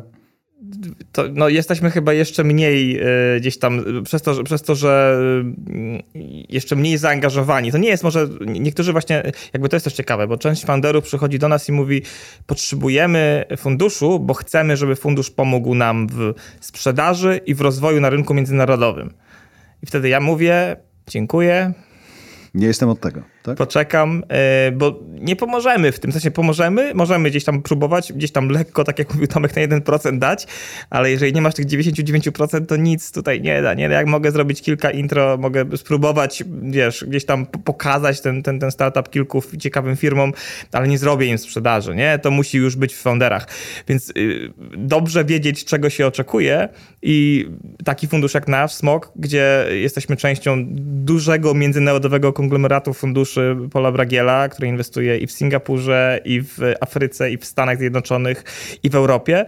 E, ma już dziewięć jednorożców w swojej stajni, które zainwestował bardzo wcześnie na, na wczesnym etapie w różnych, e, w różnych funduszach. E, zna topowych y, founderów ze wszystkich tych, tych miejsc, czyli na foundera Stripe'a, Ubera i tak dalej, wszystkie te, te, te firmy, które zainwestował, no to jest niesamowita wartość dla founderów, którzy już są gotowi na tą wartość, czyli już są gotowi, żeby być przedstawionym do foundera PayPala na przykład, tak, żeby zrobić z nimi ekskluzywny deal. Czyli oni muszą czuć i wiedzieć, czego w ogóle od nas oczekują, bo też nie jest tak, że Paul będzie pomagał startupowi, który zainwestujemy 200 tysięcy złotych, y, robić rundę w Stanach. To jeszcze nie jest ten etap, nie? Ale w momencie, kiedy ten etap będzie i trzeba będzie zebrać 10 milionów dolarów, trzeba będzie na przykład, albo na przykład na etapie, gdzie chcemy wejść do Y Combinatora, to dla odmiany Dan Bragiel, który jest bardzo mocno połączony tam i dwóm firmom naszym pomógł wejść do tego najlepszego na świecie akceleratora niedawno, no to y, muszą wiedzieć, że to są te rzeczy, które faktycznie możemy pomóc, ale ta pomoc polega trochę, tak jak powiedział Tomek, no polega na tym, że przedstawimy tą osobę fajnym gościom, którzy chcą pomóc, bo też będą na przykład chcieli zainwestować, albo będą poczują, że to jest founder, z którym warto popracować i coś dla nich też, też będzie. Yy, i, i, ale całą robotę, no niestety musi zrobić founder, nie? Ja musi bym to zrobić powiedział, to jest pytanie, jak pomóc Ronaldo, nie? Bo to Tak. nasi founderzy są jak Ronaldo. No i możesz pomóc Ronaldo, tylko nie ucz go grać w piłkę. Tak, fizjoterapeutę dobrego znaleźć Tylko na przykład, jakby nie? I tak dalej. biegasz za Jacht. nim, kamerujesz go i mu potem pokazujesz tą kamerę i się go pytasz, Ronaldo, ty chcesz mój feedback? I jak Ronaldo powie nie, to mu go nie mówisz. A jak mówię, nie no Tomek, kurde, masz czasami dobre rady, dajesz. No to mówisz mu ten feedback. A potem biegniesz, bierzesz koszulki, jak trzeba załatwisz psychoterapeutę, tego typu rzeczy. Ja dam jeden przykład z dzisiaj, jak sobie o tym myślę, my teraz jesteśmy blisko zainwestowania w spółkę. No i wchodzę tutaj, widzę Bartka i sobie myślę, kurczę, myśmy przecież przekonywali Bartka, żeby w to z nami zainwestował i gdzie to stanęło. I wiem, że jakby kluczowe jest to, że wiem, że Bartek może nam dać nam bardzo dużą wartość. No i, i to gdzieś tam stanęło, nie? Między tym founderem, Bartkiem, moimi wspólnikami i tak dalej. No i wiesz, no to od razu lecimy. No Bartek, jakby gdzie jesteśmy? Czemu jeszcze to się nie wydarzyło? A może, i mówię, Bartek, wejdź w to z nami jakby i go zaczynam przekonywać. Ale poczekajcie, jest jeszcze Borys Jarek, no możemy wejść wszyscy. Hello! Jak dalej jest runda? Jakby, właśnie powiedziałbym, stawiamy się, jest pytanie, zastanowiłbym się nad pytaniem, czy na pewno umiecie dać dużą wartość. Jak umiecie, zapraszamy. E, Ale i, i to jest jakaś tam taka drobna wartość. To nie robi... W sensie ci najlepsi founderzy i tak sobie dadzą radę, ale z drugiej strony biznes to jest taka gra drobnych przewag. To znaczy i my staramy się być zawsze tym drobnym plusem, a nie drobnym minusem. I jak wybierasz fundusz, on może być albo drobnym plusem, albo drobnym minusem. I też szczerze mówiąc, jak wybierasz drobne minusy, no to z czasem to, to nie będzie duża firma. No. Tomek, przede wszystkim dziękuję, że użyłeś przykładu Ronaldo, a nie Messiego. To jest naprawdę duża rzecz. Nie znam. druga, e, druga ważna historia jest taka, że zobaczcie, znów nie mówimy o pieniądzach w którymś momencie, tylko bardziej o tym, co już się później zadziewa, kiedy te pieniądze zostały wyłożone na stole. Czy dzisiaj tych pieniędzy na stole w Polsce, w tej części Europy może tak, jest dużo, dość? Bardziej szukacie pomysłów niż pieniędzy? Jak to Jest wygląda? za mało. Za mało. Zdecydowanie. Jest cały czas chyba 5 czy 6 razy mniej niż w Niemczech, No, jeżeli w chodzi o liczbę tak. startupów. Jest, wyceny są cały czas kilkukrotnie niższe niż w Silicon Valley. Więc jak ktoś mi mówi, że u, te wyceny to już poszły w Polsce, już właściwie to nie warto inwestować w startupy, za dużo jest e, inwestorów, no to ja się śmieję, no bo Paul Bragiel i Dan mówią mi, słuchajcie, wow, znowu się udało wejść na super wycenie, niesamowite, nie? Taki startup w Silicon Valley mieliśmy i, i tam było mm, kilkukrotnie wyższa ta wycena, a wcale a, a gorsze osoby i wydaje się, że mniejsze perspektywy. Więc powiedziałbym, dla tych, którzy inwestowali 10 lat temu, w Polsce, no to faktycznie czasy stały się straszne, no bo founderzy już nie, e, nie, nie przychodzą na kolanach do funduszu i nie, i nie ustawiają się w kolejce i nie akceptują na przykład kilkumiesięcznego oczekiwania na decyzję, tylko mówią, słuchajcie, działamy y, albo nie działamy, tak? I później bardzo się dziwią niektórzy, że, że startup nie wybrał tego funduszu. Bo po prostu konkurencja się zrobiła dużo większa. Ale wydaje mi się, że dla tych top 10-20% funduszy bardzo, bardzo długo jeszcze będzie w Polsce i w całym tym regionie niesamowita okazja y, do inwestowania. Myślę, że to jest jeden z lepszych regionów na świecie. No, z tego też powodu nasi partnerzy amerykańscy weszli tutaj, no bo przecież to nie jest tak, że y, y, musieli zainwestować w Polsce, musieli inwestować w Europie Środkowo-Wschodniej. Y, oni inwestują w miejscach na całym świecie, gdzie czują, że jest największa, jakby największa możliwość zarobienia pieniędzy i największa możliwość pom- pomocy też tym startupom. No i to jest właśnie po- południowo-wschodnia Azja, e, wschodnia Afryka i Europa Środkowo-Wschodnia. Tomek, z twojej perspektywy, jak to jest? Więcej czasu trzeba poświęcić na szukanie pieniędzy czy pomysłów? Mm, ale jako kto? Jako... Jako VC. Em, to kurczę, zastanawiam się. Zastanawiam się nad jakimiś danymi albo nad takim. Ja bym powiedział tak, e, na pewno pieniędzy nie jest za dużo i to nie jest oczywista odpowiedź, bo mnie to aż jak to mówię, to dziwię, bo rynek urósł w ciągu ostatnich dwóch lat 14 razy ilość finansowania i wyceny są dużo wyższe, nie? No, znaczy na projektach typu seed, które są dosyć wcześnie, wyceny są dzisiaj pewnie z 4 razy wyższe niż, niż jakieś 4 lata temu. Ale z drugiej strony, jak myślisz, co wpływa na wycenę, a na wycenę wpływają perspektywy, jak duża dana firma będzie, jak szybko rośnie i prawdopodobieństwo dojścia tam, to, to te projekty są dużo lepsze dzisiaj niż 4 lata temu i powiedziałbym, że spokojnie 4 razy, bo dzięki internetowi, rozwojowi, social media i tak dalej, rynki po prostu stały się większe, więc jak my to analizujemy, staramy się do tego podejść liczbowo, to bym powiedział, że pieniędzy nie jest za dużo, to znaczy my byśmy mogli wydać więcej i widzimy bardzo, bardzo fajne, um, fajne projekty, czyli, czyli bym powiedział, więcej pieniędzy na pewno by się przydało. Więcej pomysłów też by się przydało, no bo to, to są to są fajne pomysły. Powiedziałeś jedną rzecz, e, że są też fajne, e, że są też fajne projekty i że one są lepsze niż były powiedzmy 4 lata temu. Tak, ale nie. Nie, nie, nie, lubię tego słowa lepsze. Tak, w sensie, tak, ale, ale zastanawiam się właśnie dlaczego. To znaczy founderzy dojrzali potrafią lepiej opowiadać historię tego pomysłu, z którym do ciebie przychodzą. Co sprawiło, że one się sprofesjonalizowały? Są lepsze. No bo, bo ludzie już to widzieli, bym powiedział. Nie? To znaczy, jak robiliśmy to 5 lat temu, to, to większość dużych projektów stawialiśmy pierwszy raz. Dzisiaj masz dużo ludzi ex um, Booksy, znany lekarz, Brainly i inne firmy, które są bardzo daleko i oni to widzieli, a jak coś widziałeś, to jest ci to łatwiej, e, łatwiej zrobić. Już masz to myślenie takie bardziej internetowe, masz myślenie w stronę um, produktu. produktu, masz myślenie takie bardziej, bym powiedział, lejkowe, które jest bardzo charakterystyczne dla spółek technologicznych i po prostu jest ci to łatwiej wszystko przemyśleć i jesteś w stanie szybciej to robić. Nie tylko, nie, nie, tylko, musisz... nie tylko founderzy, nie? bo tak. pracownicy, którzy pracowali niekoniecznie nawet na bardzo wysokich stanowiskach w tych firmach, myśmy zainwestowali w trzy firmy już ex-Booksy. Nie? W, trzech, trzy, w trzy firmy, gdzie są, gdzie są pracownicy i wcale nie liderzy, nie? Ale, ale osoby, które nauczyły się na tym wzroście e, e, takiego startupu jak Booksy, więc dzięki Tomek. Bo jest ma zmapowane nasze firmy. Tam, ja, ale to fajna historia. I, I cały czas tam ich wiesz, męczyna. Może startupik, nie? Może Pamiętajcie, startupik. Pamiętajcie też, że kwestia tego, jeżeli spojrzymy na to w ten sposób, jeżeli mediana, e, jeżeli mediana takiego tiketu e, inwestycyjnego w Polsce dzisiaj wynosi tam w, w, ciągu kwartału chyba dane były w okolicach miliona złotych, to jeżeli porównamy to do e, warunków w innych krajach, to wcale nie jest ona wysoka. Z drugiej strony to jest też pytanie, ile tych pieniędzy jest potrzebne, dlatego że jeżeli dzisiaj powstaje coraz więcej firm, czy coraz więcej spółek technologicznych na całym świecie, to konkurencyjność też rośnie. To oznacza, że żeby się wybić spośród, nie wiem, setki czy dziesiątek firm, które próbują zaatakować ten sam problem, dostęp do kapitału szybko i do dużej ilości kapitału bardzo często później stanowi o tej przewadze konkurencyjnej. Bo, no bo jeżeli dzisiaj, to jest na przykład to, co się dzieje w Chinach, na każdy problem, który tam zostaje zidentyfikowany, z racji skali istnieje wysokie prawdopodobieństwo, że przynajmniej, przynajmniej kilka tysięcy ludzi pracuje, żeby rozwiązać ten sam problem. Więc umiejętność dostępu do kapitału jest kluczowa, dlatego że kto dostanie dostęp do, kapitału, istnieje wysokie prawdopodobieństwo, że będzie w stanie uzyskać tą przewagę konkurencyjną. Więc to, co jest moim zdaniem charakterystyczne dla, dla tej branży venture capital w Polsce dzisiaj, to jest to, że mówi się o nadpodaży pieniądza z jednej strony, z drugiej strony ta wysokość rundy relatywnie do innych krajów jest jeszcze niska. Wyceny wydają się wysokie relatywnie do tego, co było 10 lat temu, ale to, co powiedział Borys, jeżeli porównamy to do innych krajów, e, e, to są dalej niskie i atrakcyjne.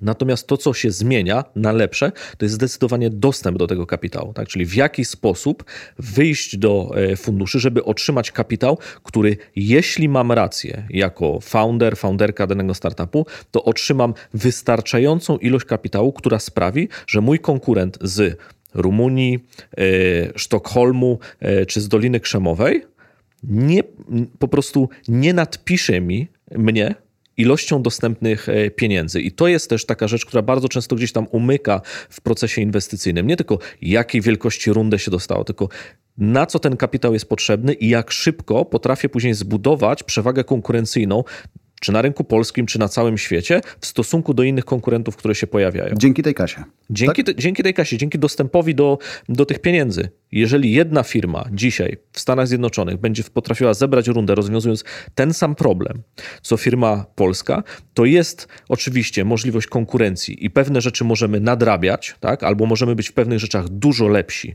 ponieważ są charakterystyczne dla, nie wiem, branży, charakterystyczne dla segmentu technologicznego i tak dalej, ale dostęp do kapitału, w szczególności w tych biznesach, które atakują globalne rynki, jest po prostu stanowi o przewadze konkurencyjnej. Jest ten kapitał dostępny, jest łatwo dostępny, dzięki temu możemy atakować jeszcze więcej rynków, jeszcze więcej krajów. Jeżeli potrafimy to zrobić, osiągamy tą przewagę konkurencyjną versus oczywiście inni, e, inni gracze na rynku. I to na koniec dnia też sprawia, że nie patrzymy wtedy na spółkę technologiczną w stylu och, pozyskali tyle i tyle pieniędzy o takiej i takiej wycenie i traktujemy to jako taki negatywny aspekt. Ogromne pieniądze, ogromna wycena, więc jeżeli się nie uda, no to katastrofa. Natomiast dostęp do tego kapitału pozwala na szybkie zatrudnianie zespołów, na atakowanie poszczególnych e, e, rynków, na budowanie tej przewagi konkurencyjnej. Wzmacnianie jej na przykład też. Ja, ja bym, do, znaczy ja się z tym zgadzam i bym dorzucił, wydaje mi się, że na wczesnych etapach jest dzisiaj dużo konkurencyjnego kapitału i te rundy już są ok. To Bartek powiedział milion, musiał, starałem się szybko sprawdzić, wydaje mi się, że te rundy nawet ta mediana jest wyższa, przynajmniej takiego seedu to, to jest kilka milionów, e, ale może na rynku jest niższa, u, nas jest na pewno wyższa. Natomiast dla nas problem się zaczyna w kolejnej rundzie, to znaczy jak my komuś dajemy powiedzmy milion, półtorej miliona dolarów, e, to my nie mamy w Polsce funduszy, do których możemy potem pójść i powiedzieć, to wydajcie następne 10. To my musimy zrobić ten roadshow do Londynu albo do Stanów. No tylko, to... że w Oklahomie też nie mają, nie? I w Pensylwanii też nie mają. To jest dosyć normalne, że już te kolejne rundy, no to są w dużych hubach, y, nawet w Stanach, no to są głównie tam kilka Ale w Niemczech mają i w Anglii mają, nie? No tak, tak, tak. To, to są te huby europejskie, mają. nie? To są te huby europejskie. Wydaje mi się, że w Polsce tych hubów po prostu nie będzie za wiele i Europa jest no, no na tyle małym krajem, że ten Londyn i ten Berlin zostaną i Sztokholm zostaną takimi miejscami, gdzie będzie się szło po tą serię B tak. po prostu. Ale to jest to, co Bartek powiedział. Znaczy, czyli z mojej strony tej takiej dziury już tak bardzo nie ma, bo po prostu my robimy wszystko, żeby te firmy miały te same szanse, co amerykańskie albo brytyjskie firmy w dostępie do kapitału, bo jakby no to inaczej kasy nam nie może zabraknąć. Znaczy musimy wiedzieć, jak ją inwestować i jak mamy to dobrze przemyślane, to, to, to zdobędziemy tę kasę poczułem się jakoś bezpieczniej. Natomiast zanim pójdziecie i dokończycie ten deal, o którym mówiliście, to ja mam dwa pytania od y, słuchaczy.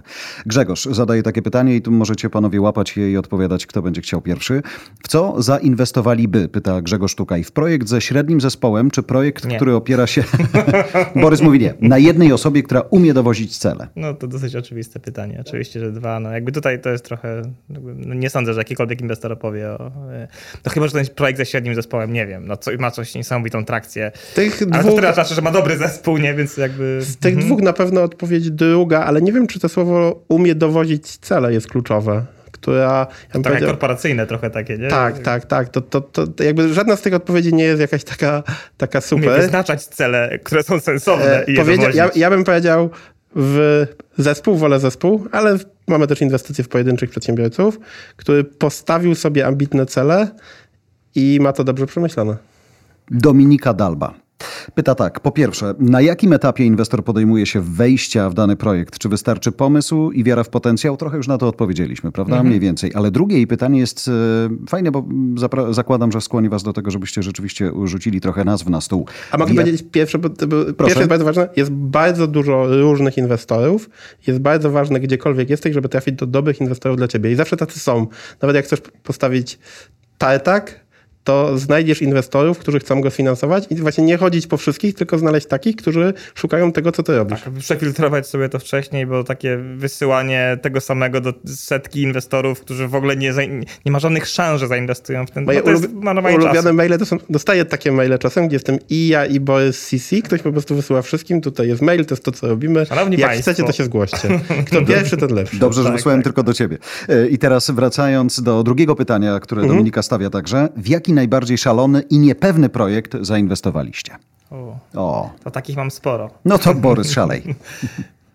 No, ostatnio zainwestowaliśmy w spółkę MX Labs na przykład, która, której y, wizja jest taka, że y, y, będziesz miał lekarza w komórce i codziennie rano będziesz sobie nagrywał półminutowe wideo siebie, swojej twarzy i na tej podstawie e, będzie, będziesz monitorował e, tak profilaktycznie e, swoje zdrowie. E, no i to jest taki startup, gdzie mm, na początku, jakby w, w, momencie, kiedyś, kiedy w ogóle usłyszałem o tym pomyśle, no to trochę się zaśmiałem. E, potem zacząłem, kto się zajmuje tym e, projektem, no i się okazało, że to jest Remi Kościelny, który tam przez 20 lat prowadził spółkę Vivid Games i prowadził ją na giełdę, a i z drugiej strony Przemek Jaworski, który w Zimorfie działał bardzo taki techniczny founder, z takim founderem, który rozumie użyteczność, więc fajny zespół, a później dostałem prototyp I, i okazało się, że w ciągu tam pół minuty zostało zmierzone moje ciśnienie, puls i kilka jeszcze innych rzeczy na podstawie tylko i wyłącznie wideo na jakiejś tam, nie, nawet nie najnowszej e, komórce. Więc zacząłem, ok, coś w tym jest i może w tym kierunku pójdzie e, ten świat. Zobaczyłem konkurencję, okazało się, że jest jedna tylko izraelska spółka, jedna amerykańska, które mają coś podobnego. Więc to może być dobry pomysł, to może być cieka- to jest szalony pomysł, ale to jest pomysł, który może, który już jest gdzieś tam przynajmniej lekko zweryfikowany. Aczkolwiek to będzie cały czas ogromnie, ogromnie trudne, żeby z tego zrobić duży duży biznes, dlatego zainwestowaliśmy na etapie jeszcze przed y, odpaleniem nawet aplikacji w App Store. A mogę zapytać o kwotę? Ile zainwestowaliście? Tam była runda około 2 milionów złotych i wchodziliśmy razem z kilku, kilkoma aniołami biznesu, z funduszem takim singapurskim, który e, inwestuje tylko i wyłącznie w, w, w digital health, czyli wszystkie mhm. startupy, które w, w, zdrowiu coś robią i z takim e, nowozelandzkim aniołem biznesu, który też wchodzi, w, był w Carbon Health między innymi, czyli takiej dużej spółce zdrowotnej, czyli bardzo mocno otoczyliśmy się osobami, które rozumieją bardzo mocno ten health tech. I wypełniacie te dwa miliony wtedy tym e... całym zespołem. Tak, tam my jesteśmy lead, lead inwestorem, ale tam e, do, dodano trochę pieniędzy i myślę, że jeszcze będzie, dzięki temu, że też od razu właściwie są fundusze z całego świata, to też łatwiej będzie zbierać kolejne rundy finansowania w tych wszystkich miejscach. Myślę, że drugą taką spółką, y, którą, która była bardzo ryzykowna z innego powodu, to była spółka, którą teraz y, piję drink, czyli Gaminate, bo y, to nie jest spółka, która jest, która trochę pasuje do naszego typowego modelu inwestycyjnego. Ale chciałeś mieć zniżkę na napoje, Słuszne. Dokładnie, chciałem mieć zniżkę na Gaminate, a pro, powód był też trochę inny, no bo tam był dosyć wczesny etap, bardzo fajna dla nas wycena i produkt, który, i zespół po prostu, który bardzo, bardzo uwierzyliśmy. No i też produkt, produkt, który już istniał, ale jeszcze nie był sprzedawany. Czyli było zero przychodów, zainwestowaliśmy małą kwotę, no i w ciągu właściwie roku udało się uzyskać tam kilkukrotnie, już pięciokrotnie wyższą wycenę i spółka zarobiła już kilka razy więcej niż zainwestowaliśmy, więc idzie to w fajnym kierunku, ale na początku to było o tyle ryzykowne, że po prostu nie znaliśmy za bardzo tego foodtechu. Czyli jednak kasa. Kasa, kasa. Tak naprawdę tak wszystkim chodzi o kasę, a tylko się tutaj, wiesz, krygujemy. Czekajcie, do puenty przyjdzie czas. Tomek, najbardziej szalony pomysł, który wy zainwestowaliście.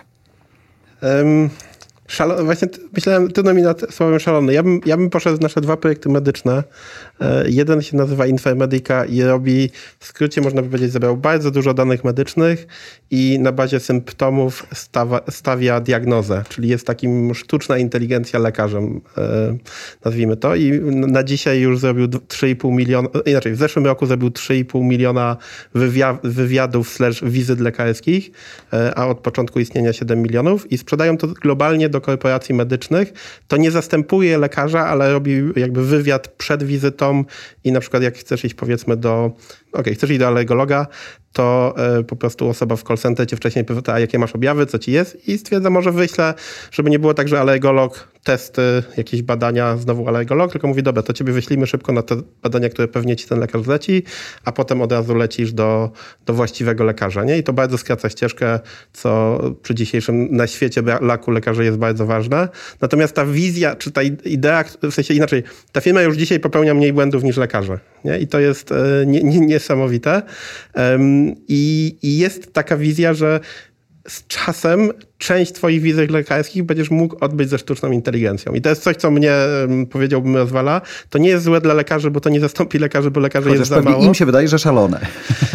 Im się wydaje, że szalone, ale też chodzi o to, żeby to im pomagało, nie? Ale to już działa, jak pomyślisz na przykład w analizie zdjęć, to to już działa. To znaczy za lekarzy zdjęcia są analizowane z tomografów, czy tam różne rentgeny i tak dalej. Są, są na dzisiaj e, analizowane. I to jest spółka, która zrobiła, on, oni to kilka lat tworzyli, zanim mieli w ogóle pierwszego klienta, niesamowitą technologię, sprzedają ją globalnie do dużych firm.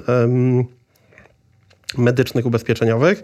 Druga nasza spółka też, też medyczna, ale taka już bardziej B2C, czyli każdy z Państwa może sobie ściągnąć, nazywa się Jutro Medical i to jest um, dostęp do placówki POZ poprzez aplikację. To wydaje się super, um, nie chcę powiedzieć super, inaczej tak, to wydaje się bardzo proste, ale e, jeden produkt, to jak to działa, to jest to po prostu super fajnie zrobione. A druga rzecz, Adam, to jest, wspominałem o tym przykładzie, Adam był w szpitalu, dla niego, powiedziałbym, zmiana medycyny jest bardzo ważna i sposób, w jaki on o tym myśli, spokój, sposób, w jaki on chce wejść na kolejne rynki i generalnie z tym pomysłem podbijać cały świat. A, a w jutro jest tak, że masz lekarza i wokół niego jest zespół programistów, który myśli, jak to zrobić, żeby lekarz non-stop tylko leczył, żeby nie wypełniał żadnego papierku, nie wpisywał bez sensu słowa. Czyli oni myślą, no dobra, czyli jak powiedzmy lekarz pisz, zaczyna pisać jakieś słowa, to jak to zrobić, żeby to się jak najszybciej automatycznie uzupełniło i on jak widzi jest OK, klika tylko OK, done. I starają się jak najbardziej no, sprawić, żeby lekarz tylko leczył. I to, lekarze to uwielbiają. E, to jest, powiedziałbym, na znaczy inaczej, to działa w Polsce, to jest bardzo fajny produkt w Polsce, ale jak Adam to zrobi tak, jak chce, to to będzie światowy lider w takich healthcare'owych rzeczach. I ta wizja to, to jest crazy, ale ja to totalnie, w sensie to ja jestem liderką i, i chcę tam... Stwierdzam, że działa, bo jestem klientem na Żoli Boże i polecam Wszyscy również. musicie być klientami. Czyli tak, Tomek będzie cheerleaderką, y, Borys będzie pił y, swoje własne produkty, w które inwestuje i zarabiał na tym pieniądze. Ja będę latał z kamerą za Ronaldo. Bartek, jaka będzie twoja rola? Bartek będzie o tym pisał. A ja postaram się to analizować. Bardzo dziękujemy panowie. Na zdrowie, panie Borusie. Nie, ja przepraszam, ja muszę powiedzieć. Bartek będzie sprawiał, że wiemy więcej. Bo to O. jest przecież e, Bartka claim. Tak, staram się. Bardzo dziękujemy. Również dzięki. Dzięki. Czas na spojrzenie z innej strony. PFR Ventures to największy w tej części Europy zarządzający funduszami funduszy. Ma wspierać rozbudowę krajowego rynku venture capital oraz private equity. Kontroluje 2,5 miliarda złotych.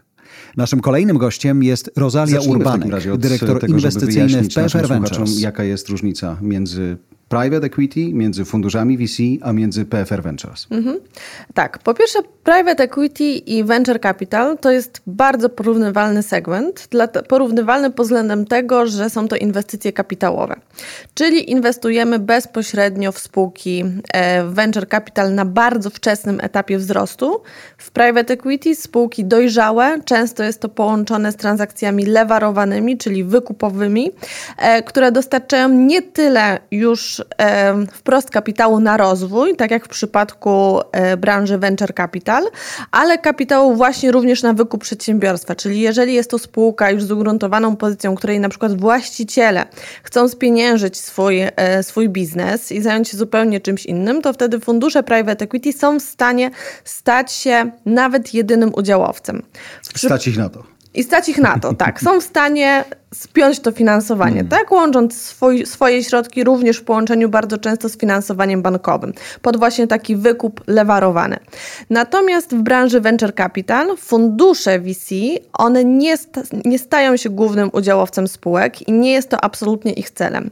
Fundusze VC zapewniają kapitał rozwojowy dla spółek, natomiast to właściciele, założyciele spółek mają cały czas tą spółką zarządzać i mają prowadzić ją do dalszego wzrostu. Więc fundusze VC są raczej inwestorami mniejszościowymi w spółki, podczas gdy fundusze private equity, tak jak powiedziałam, one inwestują na tym późniejszym etapie wzrostu i często mogą stać się właścicielami przedsiębiorstwa. Gdzie jest w tym wszystkim PFR Ventures? E, PFR Ventures jest funduszem funduszy, zarówno, zarówno w tym sektorze venture capital, jak i w sektorze private equity. Co to oznacza, że jesteśmy funduszem funduszy? Oznacza to, że my inwestujemy fundusze venture capital bądź private equity, które następnie inwestują w spółki.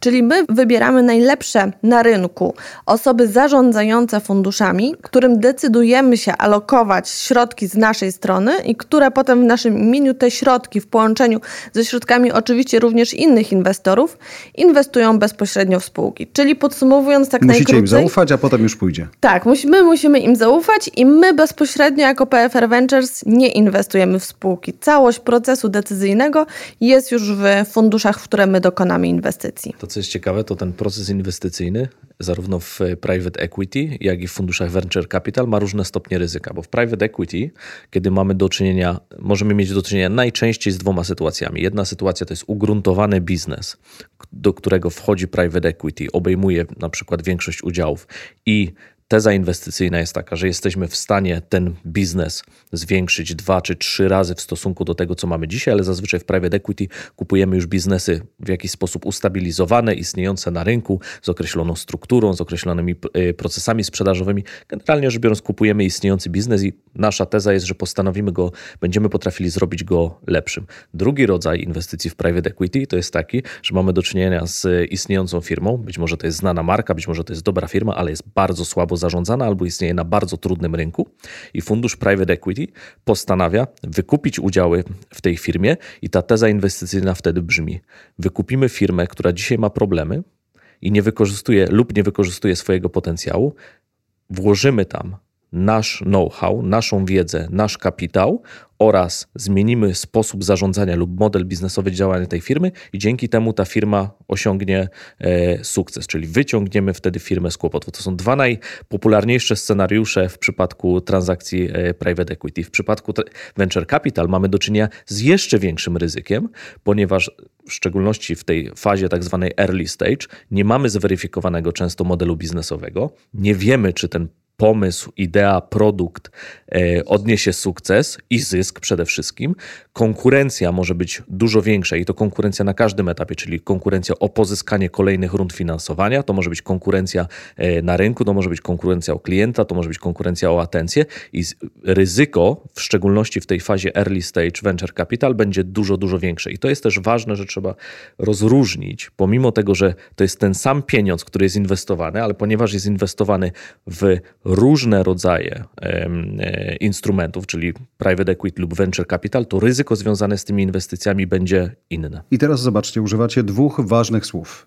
Ryzyko Najczęściej używał go Bartek i zaufanie, o którym wspominałaś, pokazując, jak wygląda wasze, wasza, wasza działalność. Jak e, oceniacie w takim razie to ryzyko? Jak e, sprawdzacie to zaufanie? Jak buduje się wobec was zaufanie? Jak to działa? Mhm. Tak, jeżeli chodzi o ryzyko, to jest to nieodłączna składowa. To znaczy y, mówienie o inwestycjach venture capital czy private equity, że one mogą być bezpieczne, pewne i pozbawione ryzyka, to jest mrzonka. Coś takiego w praktyce nie istnieje. Oczywiście venture capital w ogóle nazywany jest sektorem wysokiego ryzyka, czyli tak jak wspomniał Bartek, rzeczywiście te transakcje, one są bardziej wynieznane, to są niesprawdzone jeszcze modele biznesowe, to są spółki dopiero, które zaczynają swoją, e, swoją przygodę i zdecydowanie jest to kapitał wyższego ryzyka niż, e, niż transakcje private equity. Natomiast również w private equity jest ten element, e, jest, jest ten istotny element ryzyka. Więc e, z naszej perspektywy my jako fundusz funduszy, czyli jako inwestor, ten LPIS w e, funduszach, czy to VC, czy, czy private equity, mamy świadomość tego ryzyka i wiemy, że ono istnieje. Natomiast to, co jest związane z ryzykiem, jest to stopa zwrotu. To znaczy, gdyby te transakcje nie były ryzykowne, to nie byłyby w stanie wypracowywać takich stóp zwrotu. Tak? I w przypadku funduszy branży venture capital, to nawet to są zwroty kilkunastokrotne z inwestycji. Więc, więc wiadomo, że inwestycje bez ryzyka, czyli nie wiem, obligacje, nie dadzą nam takich, um, takich stóp zwrotu. Um, więc chciałam podkreślić, że to ryzyko zawsze jest. Ono jest składową tego, że z tych inwestycji można osiągnąć potencjalnie bardzo wysoki wzrot. wzrot. Um, natomiast jeżeli chodzi o zaufanie e, do funduszy i jak my to sprawdzamy, jest to cały proces decyzyjny. W momencie, w którym fundusze składają do nas swoje aplikacje, czyli wnioskują o to, żebyśmy zaalokowali określony budżet w kapitalizację ich funduszu biorą udział w bardzo konkurencyjnym procesie. E, w tym segmencie Venture Capital e, my prowadziliśmy nabór na, nabór na utworzenie takich e, funduszy VC przez ostatnie ponad 2,5 roku i w ramach tego procesu dostaliśmy propozycję zainwestowania w ponad 300 takich nowo tworzonych podmiotów. Z tych 300 tworzonych podmiotów zdecydowaliśmy się zainwestować w około 40. Czyli można powiedzieć, że około 10% funduszy, które do nas kierują swoją propozycję inwestycyjną, otrzymuje od nas pozytywną decyzję rzeczywiście związaną z podpisaniem umowy inwestycyjnej i zaalokowaniem tych środków. I teraz to zaufanie to jest długotrwały proces, dlatego że taka aplikacja składana w naszą stronę o utworzenie tego funduszu, ona jest bardzo szczegółowo weryfikowana. To są, to jest kilka spotkań z zespołem zarządzającym funduszu. To jest bardzo szczegółowa analiza wcześniejszego track recordu boardu zespołu, który będzie tym funduszem zarządzał. To jest zebranie od, i odbycie rozmów referencyjnych w celu potwierdzenia, czy rzeczywiście ci zarządzający prowadzili te inwestycje, czy rzeczywiście oni byli w stanie do tych inwestycji wnieść to smart money. My bardzo szukamy tego smart money, czyli żeby zarządzający funduszami dostarczali coś więcej tym spółkom niż tylko kapitał na rozwój. Żeby to był kapitał połączony z, ze znajomością sektora, z networkiem, z pomocą w ekspansji zagranicznej, więc my weryfikujemy, czy tą wartość dodaną fundusze są w stanie, są w stanie wnieść. I dopiero po odbyciu takiego bardzo szczegółowego due diligence funduszu, my decydujemy, decydujemy się te środki zainwestować, a potem na bieżąco pracujemy z takim funduszem.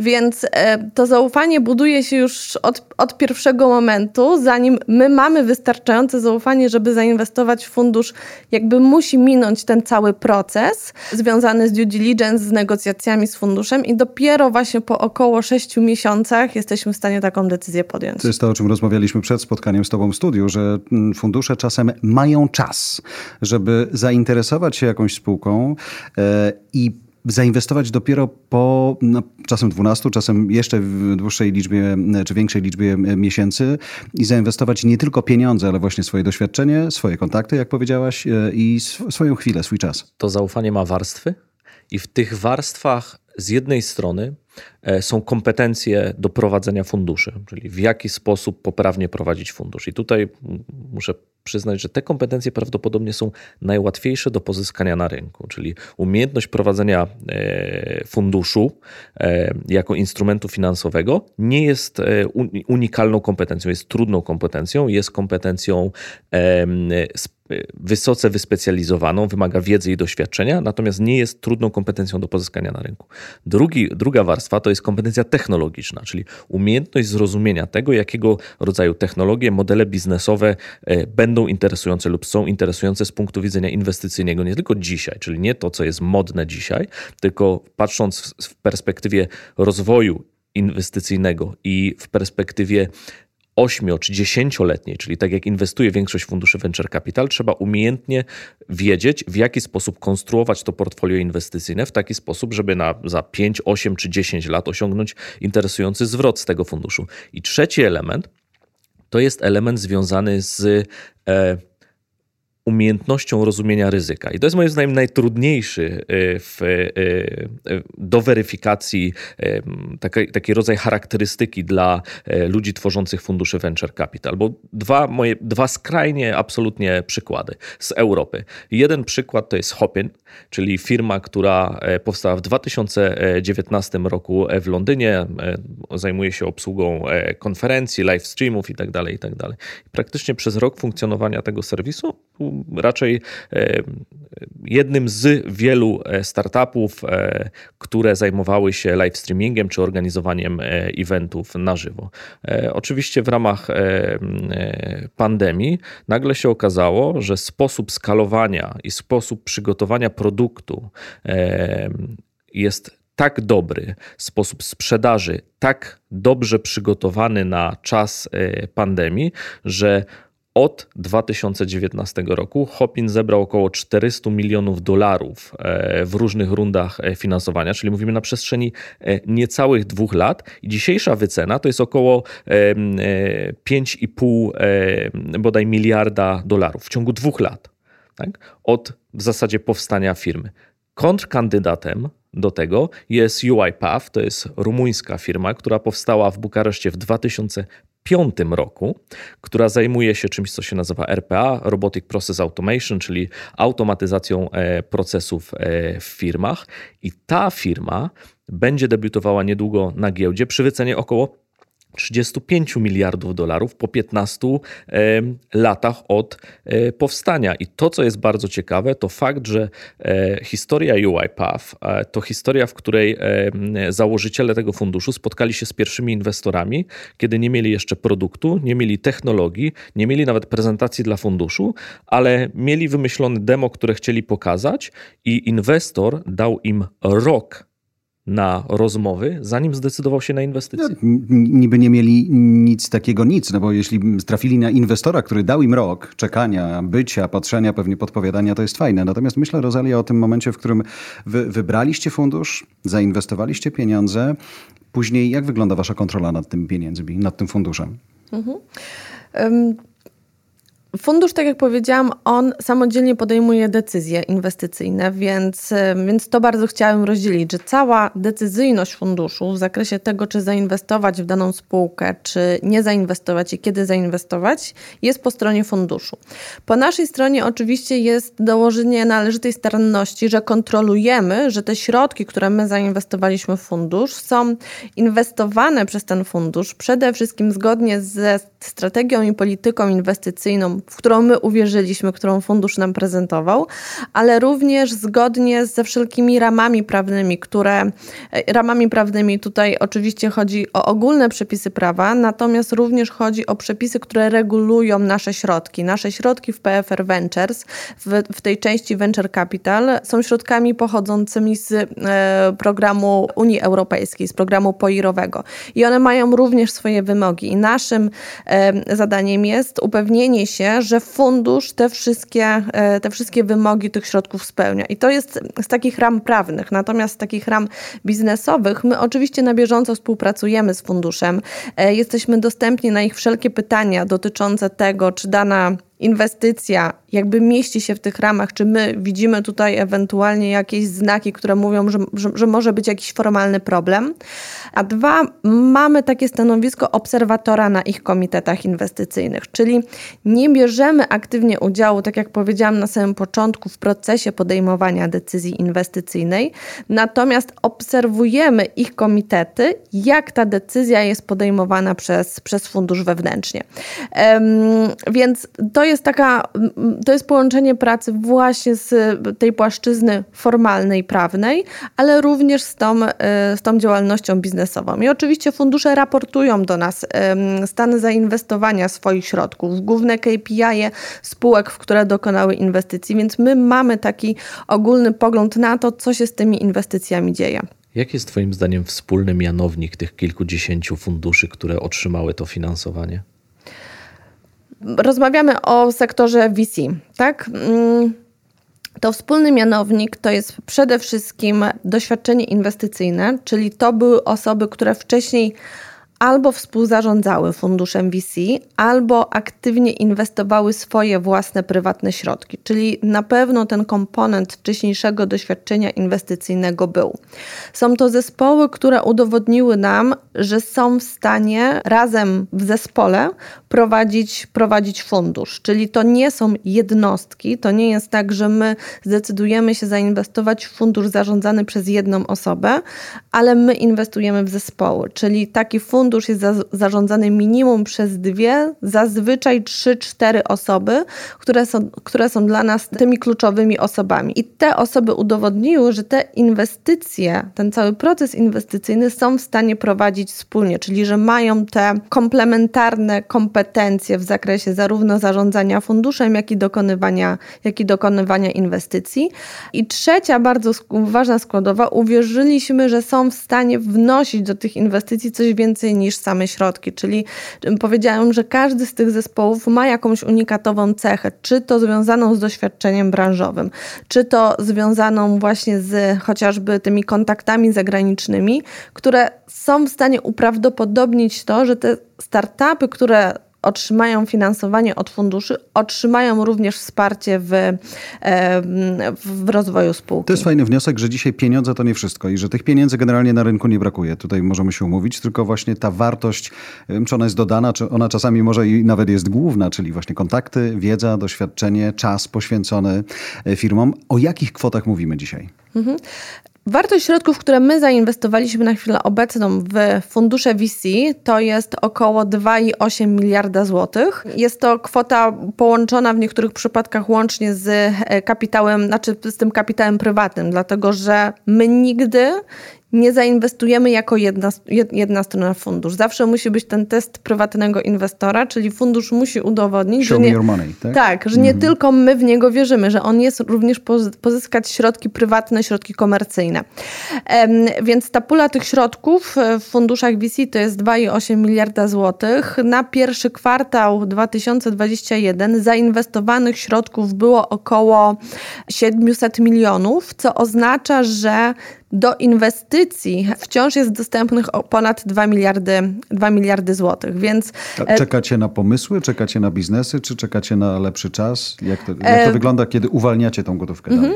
Tak, to znaczy fundusze zaczęły aktywnie inwestować w drugiej połowie 2019 roku, więc one są, przyjmując, że ten cykl inwestycyjny będzie trwał do końca roku 2023, to one wciąż mają ponad dwa lata prawie trzy na dokonanie inwestycji. Więc, więc po prostu to jest naturalna sekwencja, że one zaczynają inwestować e, i te inwestycje będą sukcesywnie narastać. Zresztą widzimy to po wartości inwestycji na rynku, która wzrosła bardzo w roku 2019 i w roku 2020.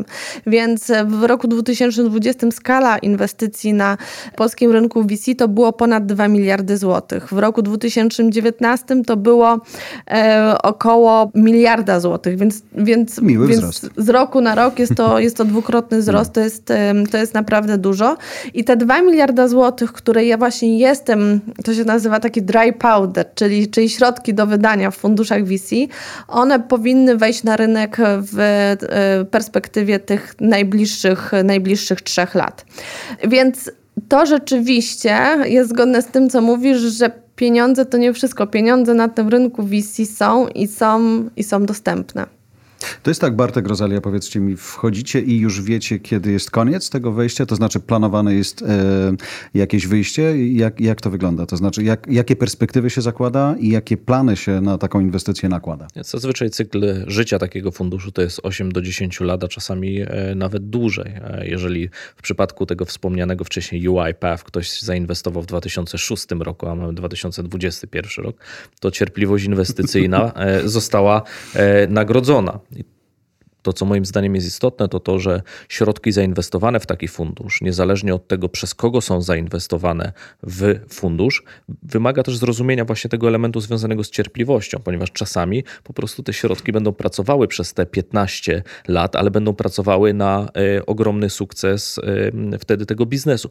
Z drugiej strony, oczywiście, y, trzeba też pamiętać, że matematyka tych funduszy venture capital jest nieubłagana, czyli to zazwyczaj jedna spółka z portfela inwestycyjnego powinna być gotowa zwrócić zysk inwestycyjny, e, powinna być zwrócić cały fundusz, więc jest to e, wysoki stopień e, ryzyka i dlatego tak ważne jest po pierwsze, kto jest tym inwestorem, jaką wartość do tej spółki wnosi, ponieważ to jest umiejętność rozpoznania, w co należy inwestować, ale też później pracy z founderami czy founderkami danej, danego startupu czy firmy technologicznej po to, żeby potrafić usuwać te kłody spod nóg w trakcie e, szybkiego wzrostu i skalowania czyli tej firmy. poczekajcie, ja jestem tym żółtodziobem w tym studiu, czyli mam 2 miliardy złotych, tak? Mój fundusz powiedzmy ma.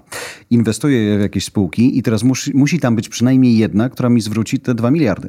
Powinna być taka spółka. Jeżeli konstruujesz swoje portfolio, Aha. to Twoje założenie w konstruowaniu elementów składowych tego portfolio powinno być zawsze takie, że jedna spółka powinna potrafić ci zwrócić e, cały e, fundusz. I teraz Fajnie, żeby były inne, które też pomogą się cieszyć, absolutnie. ale ta jedna ma ratować tak, życie. i to jest matematyka każdego okay. funduszu. I każdy zespół e, inwestycyjny stojący za funduszem będzie celował oczywiście w jak największe, mhm. w jak najlepszą jakość tego portfolio inwestycji, ale trzeba pamiętać, że no, nie ma szans, albo są niewielkie szanse na to, żeby wśród 10 spółek, w które zainwestujemy, 10 czy 20 20 czy 30 spółek, w które zainwestujemy z, dane, z danego portfolio, było 30 przysłowiowych jednorożców. To raczej będzie jedna firma. Jeżeli będziemy mieli szczęście oczywiście i umiejętnie y, będziemy potrafili inwestować i wspierać te spółki, to taka spółka zwróci e, cały fundusz. Okej, okay. to wiemy, że pieniądze są, wiemy już jak je wydajemy, a kto czeka na te pieniądze? Kto przychodzi po te pieniądze? Jak wygląda ten kalejdoskop e, firm, które przychodzą po całkiem niemałe inwestycje? Mhm. Tak, w sektorze VC mówimy o startupach. Startupy, czyli są to nowe, nowo tworzone spółki.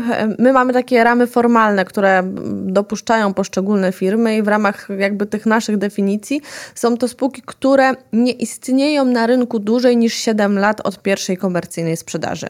Um, czyli są to... to... takie dosyć dojrzałe startupy już. Znaczy, tak, dojrzałe startupy, te siedmioletnie to są zdecydowanie hmm. dojrzałe startupy, natomiast rzeczywiście gro to jest, są startupy, startupy, które dopiero zaczynają, zaczynają powstawać. Tak? Czasami, e, tak jak powiedział Bartek, zdarzają się sytuacje, gdzie jest to sam pomysł, na, e, na, na, na biznes. Tacy założyciele spotykają się z funduszem VC, przedstawiają swój pomysł, czasami na tej przysłowiowej kartce papieru i, e, i odbijają ten pomysł z funduszem, czy, czy ten fundusz widzi tutaj mm, perspektywę dokonania inwestycji i nawet czasami dopiero po odbyciu tych rozmów decydują się założyć tą spółkę. I dopiero ta spółka powstaje. Oczywiście fundusz zainwestuje dopiero w momencie, jak już ta spółka, jak już ta spółka formalnie, e, formalnie istnieje. Więc jakby jest to zarówno e, obszar tych e, bardzo młodych startupów, my to nazywamy taką fazą pre-seed, seed, czyli spółki, które jeszcze nie zarabiają, które pracują nad rozwojem swojego modelu biznesowego, ale są to również spółki, które już mają historię działalności i chcą wyskalować swój model biznesowy, czy to wyskalować go na tym, tym naszym polskim rynku i rozszerzyć swoją działalność, wyskalować go za granicę i szukają środków na sfinansowanie tej ekspansji zagranicznej. Ale myślę, że takim ważnym komponentem, który, który łączy te spółki, jest innowacja e, i to, że bardzo często i coraz częściej, co jest pozytywne na tym rynku, jest to, że te spółki mają istotny komponent technologiczny, czyli one mają tą innowację technologiczną i to jest najlepsze połączenie. Czyli, ale tylko technologia, czy szanse mają też spółki, które mają pewien pomysł, mają jakieś demo, ale niekoniecznie to, co jest w środku, to jest technologia. Mm, czy mhm. tam mogą być jakieś miękkie umiejętności, mhm. które też sprawią, że oni mogą całkiem miło rosnąć? Mhm. Jasne, oczywiście, że tak. Oni, technologia, jakby mogą swój model biznesowy opierać o technologię, która już na rynku jest dostępna. Mhm.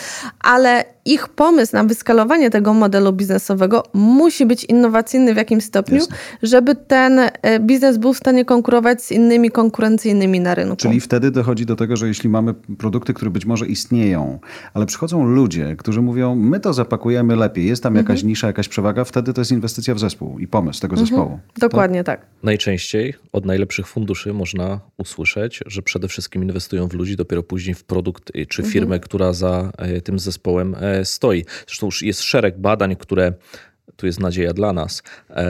Jest szereg badań, które dowodzi, że to nie uwagę. osoby e, młode, czyli nie stereotypowo, czyli nie, nie, to nie są osoby, które zaraz po um, rzuciły studia, czy zaraz po liceum um, zakładają swoje pierwsze firmy i od razu one osiągają sukces, tylko Większość badań pokazuje, że to jednak osoby w wieku 35, plus, które z, wcześniej albo prowadziły już swój biznes albo z sukcesem, bądź nie, albo były w korporacji i odeszły z tej korporacji po to, żeby założyć swoją firmę, to to są te osoby, które bardzo często albo inaczej, częściej niż pozostałe segmenty odnoszą sukces właśnie, jeżeli mówimy o tworzeniu nowych biznesów. Tutaj jest optymistyczne spojrzenie w przyszłość dla nas, Jarku. Ale delikatne, bo tylko wejdę w słowo. Przypomina mi się cały czas, jak słucham tego Bartka o 35+, plus, okładka Forbes's 20 under 20, gdzie masz ludzi, którzy zarabiają ogromne pieniądze na pomyśle. Nawet nie wiem, czy oni studia zaczęli, ale już im fajnie idzie, więc ta konkurencja rzeczywiście jest duża. Ale to, co mówicie, pokazuje fajną kolejność. Wy jako e, PFR Ventures patrzycie patrzycie na fundusze, które dopuszczacie do swoich pieniędzy i patrzycie na ich doświadczenie. Z kolei oni patrzą na doświadczenie ludzi i tak naprawdę od początku do końca. Niby mówimy o pieniądzach, ale tak naprawdę mówimy o ludziach. Mhm. Znaczy tak, ten czynnik ludzki jest bardzo istotny, dlatego że ten model biznesowy, ta technologia w startupie to jest żyjący organizm. Um, bardzo często zdarza się, że ten organizm ewoluuje. Co to oznacza? To znaczy, że, to oznacza, że założenia tego biznesu, tego startupu, w które wierzyli założyciele, zweryfikował rynek. Jednak okazało się, że tak kolorowo do końca nie jest. I i e, bardzo często startupy stoją przed takim wyzwaniem, że muszą ten swój model biznesowy zmienić, muszą zrobić pivot. E, I to nie jest coś niespotykanego, to nie jest coś złego, to nie jest coś, co przesądza o porażce e, tego danego biznesu, ale właśnie założyciele, ich determinacja, ich umiejętności i ich doświadczenie, żeby poprowadzić spółkę przez te wszystkie turbulencje, to jest czynnik, to jest czynnik sukcesu, którego szukają fundusze VC.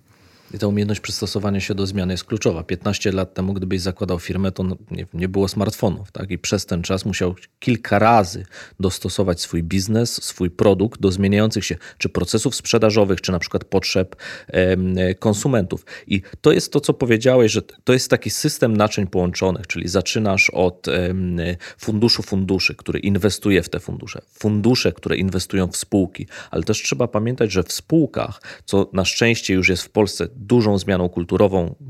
W Stanach Zjednoczonych oczywiście to jest elementarny sposób inwestowania. To są też programy e, opcji dla pracowników wewnątrz spółek. Czyli jeżeli Twoja spółka, jesteś założycielem czy współzałożycielem spółki ona odniosła sukces, masz również program opcyjny w swojej firmie, który sprawia, że dzielisz się udziałami w swojej firmie ze swoimi pracownikami.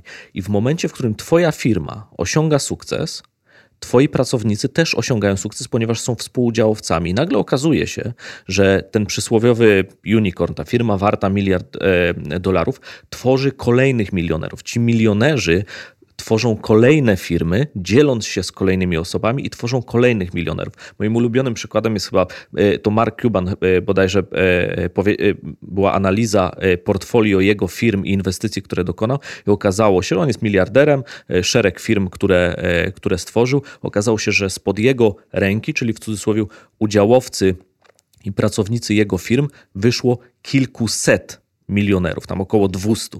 Tak? I to jest niesamowity system takich połączonych naczyń, gdzie coś zaczyna się właśnie w tym funduszu funduszy, ale tak naprawdę może się kończyć sukcesem tysięcy czy dziesiątek tysięcy ludzi. Ale też to, co mówisz, pokazuje mm, jakąś drogę, którą Amerykanie już przeszli, którą my przechodzimy. I teraz pytanie do Rozali, czy jak patrzysz też na, na waszą historię i na ten rynek inwestycyjny, funduszy, ale też startupów, to o czym mówi Bartek, że to niekoniecznie tylko młodziaki, ale także 35+, plus, z doświadczeniem, z jakimś innym podejściem do ryzyka także.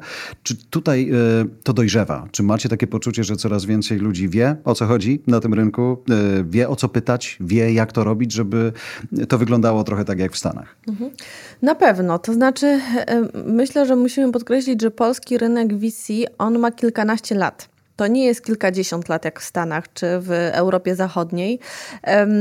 To jest taki etap, gdzie pierwsze fundusze VC, które no, powstały jeszcze z e, Krajowego Funduszu Kapitałowego ponad 10 lat temu, one są dopiero na etapie wychodzenia z ich pierwszych inwestycji. Więc jak popatrzymy na nasz rynek VC, to on jest bardzo młody pod względem doświadczenia, ale widzimy, że bardzo dynamicznie się rozwija i te najlepsze praktyki, które już są wypracowane, czy to w Stanach, czy, czy w krajach zachodnich, one na ten rynek wchodzą. Jakbyśmy popatrzyli na taką główną domenę inwestycyjną właśnie 10 lat temu, to to, czego szukały fundusze VC, to szukały bardzo silnych mechanizmów kontrolnych, takie, takich, które praktycznie dawały im dominację nad startupem. One uważały, że żeby zainwestować i że żeby ich inwestycja była bezpieczna i miała perspektywę wzrostu, to oni w praktyce muszą mieć zarządzanie w tej firmie. I to było to bardzo błędne założenie i wynikające z um, właśnie awersji do ryzyka braku zaufania do tego ekosystemu startupowego w Polsce.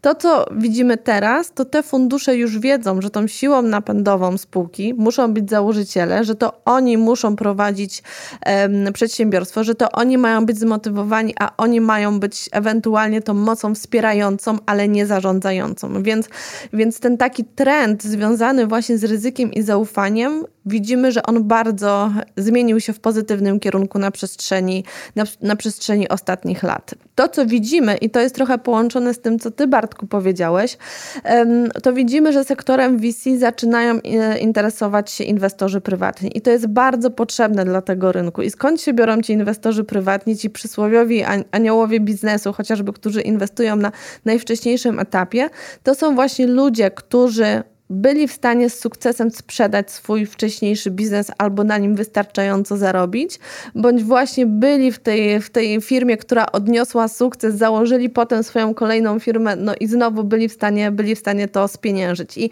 I ponieważ oni już mają doświadczenie z tym sektorem, i tutaj przykładem może być chociażby um, Rafał Brzoska, założyciel um, Impostu Paczkomatów, który, który aktywnie inwestuje, bądź staje się udziałowcem albo funduszy VC, sam inwestuje jako, jako anioł biznesu. Więc to zainteresowanie tych ludzi bogatych, tak, aniołów biznesu, którzy są w stanie wnieść doświadczenie, kompetencje um, oraz, oraz ten kapitał, jest bardzo ważny dla rozwoju tego sektora i widzimy tego napływ i mamy nadzieję, że on będzie kontynuowany w przyszłości, bo taką bolączką tego sektora VC dla funduszy były właśnie trudności z pozyskaniem tego kapitału ciśniemy, prywatnego. Ciśniemy, ciśniemy, ale nie dajemy od siebie żadnej wiedzy. Trochę mi to przypomina mój świat, ten, ten dziennikarski, gdzie ja akurat trafiłem jeszcze na ten etap, gdzie seniorzy, umownie, bo oni wcale nie musieli być e, o siwych włosach, ale mieli czas, żeby się zatrzymać i nauczyć.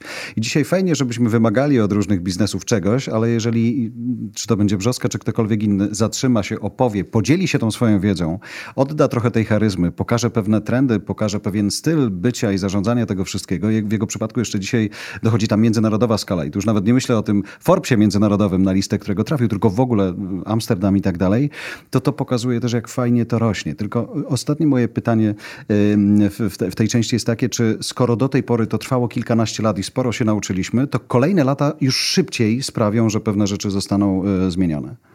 Tak, tak, mamy taką nadzieję. To znaczy, rzeczywiście ta krzywa nauki jest, e, jest bardzo szybka.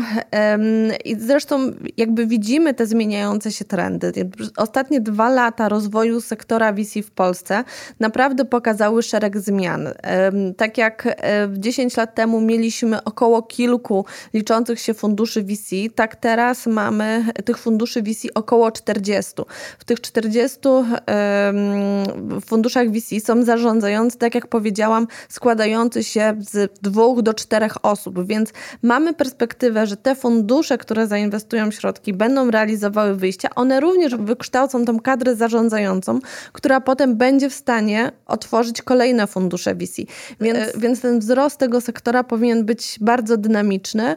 Tak samo jak dynamiczny, mamy nadzieję, że będzie napływ nowych pomysłów i startupów, które, które będą powstawać. Właśnie, system naczyń połączonych. Zastanawiam się, jak szybko jesteśmy w momencie, w którym którym ten nasz milion złotych jest równy temu milionowi dolarów, e, czyli na ile te fundusze będą gotowe inwestować więcej, kiedy już będzie kadra zarządzająca. Nie? Z jednej strony masz amerykańskie pay it forward, hmm. z drugiej strony masz polską zaradność. Na koniec to powinna być dobra mieszanka. Niech tak zostanie. Bardzo dziękujemy za spotkanie i rozmowę. Dziękujemy bardzo. Dziękujemy.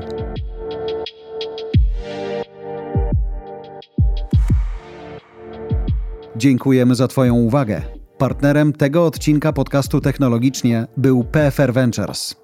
Oceń tę naszą rozmowę. Twoja opinia zostawiona na Apple Podcast pozwala usłyszeć tę audycję większej grupie ludzi.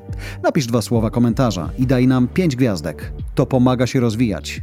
Jeżeli masz pytanie, nagraj je na telefon i wyślij do mnie. Wykorzystam w kolejnym podcaście. Kuźniar małpa kuźniarmedia.com Zasubskrybuj także inne podcasty od Voice House. Znajdziesz je na każdej platformie podcastowej, w każdym kanale social mediowym. Zapraszam też na stronę Voice House po więcej dobrej treści.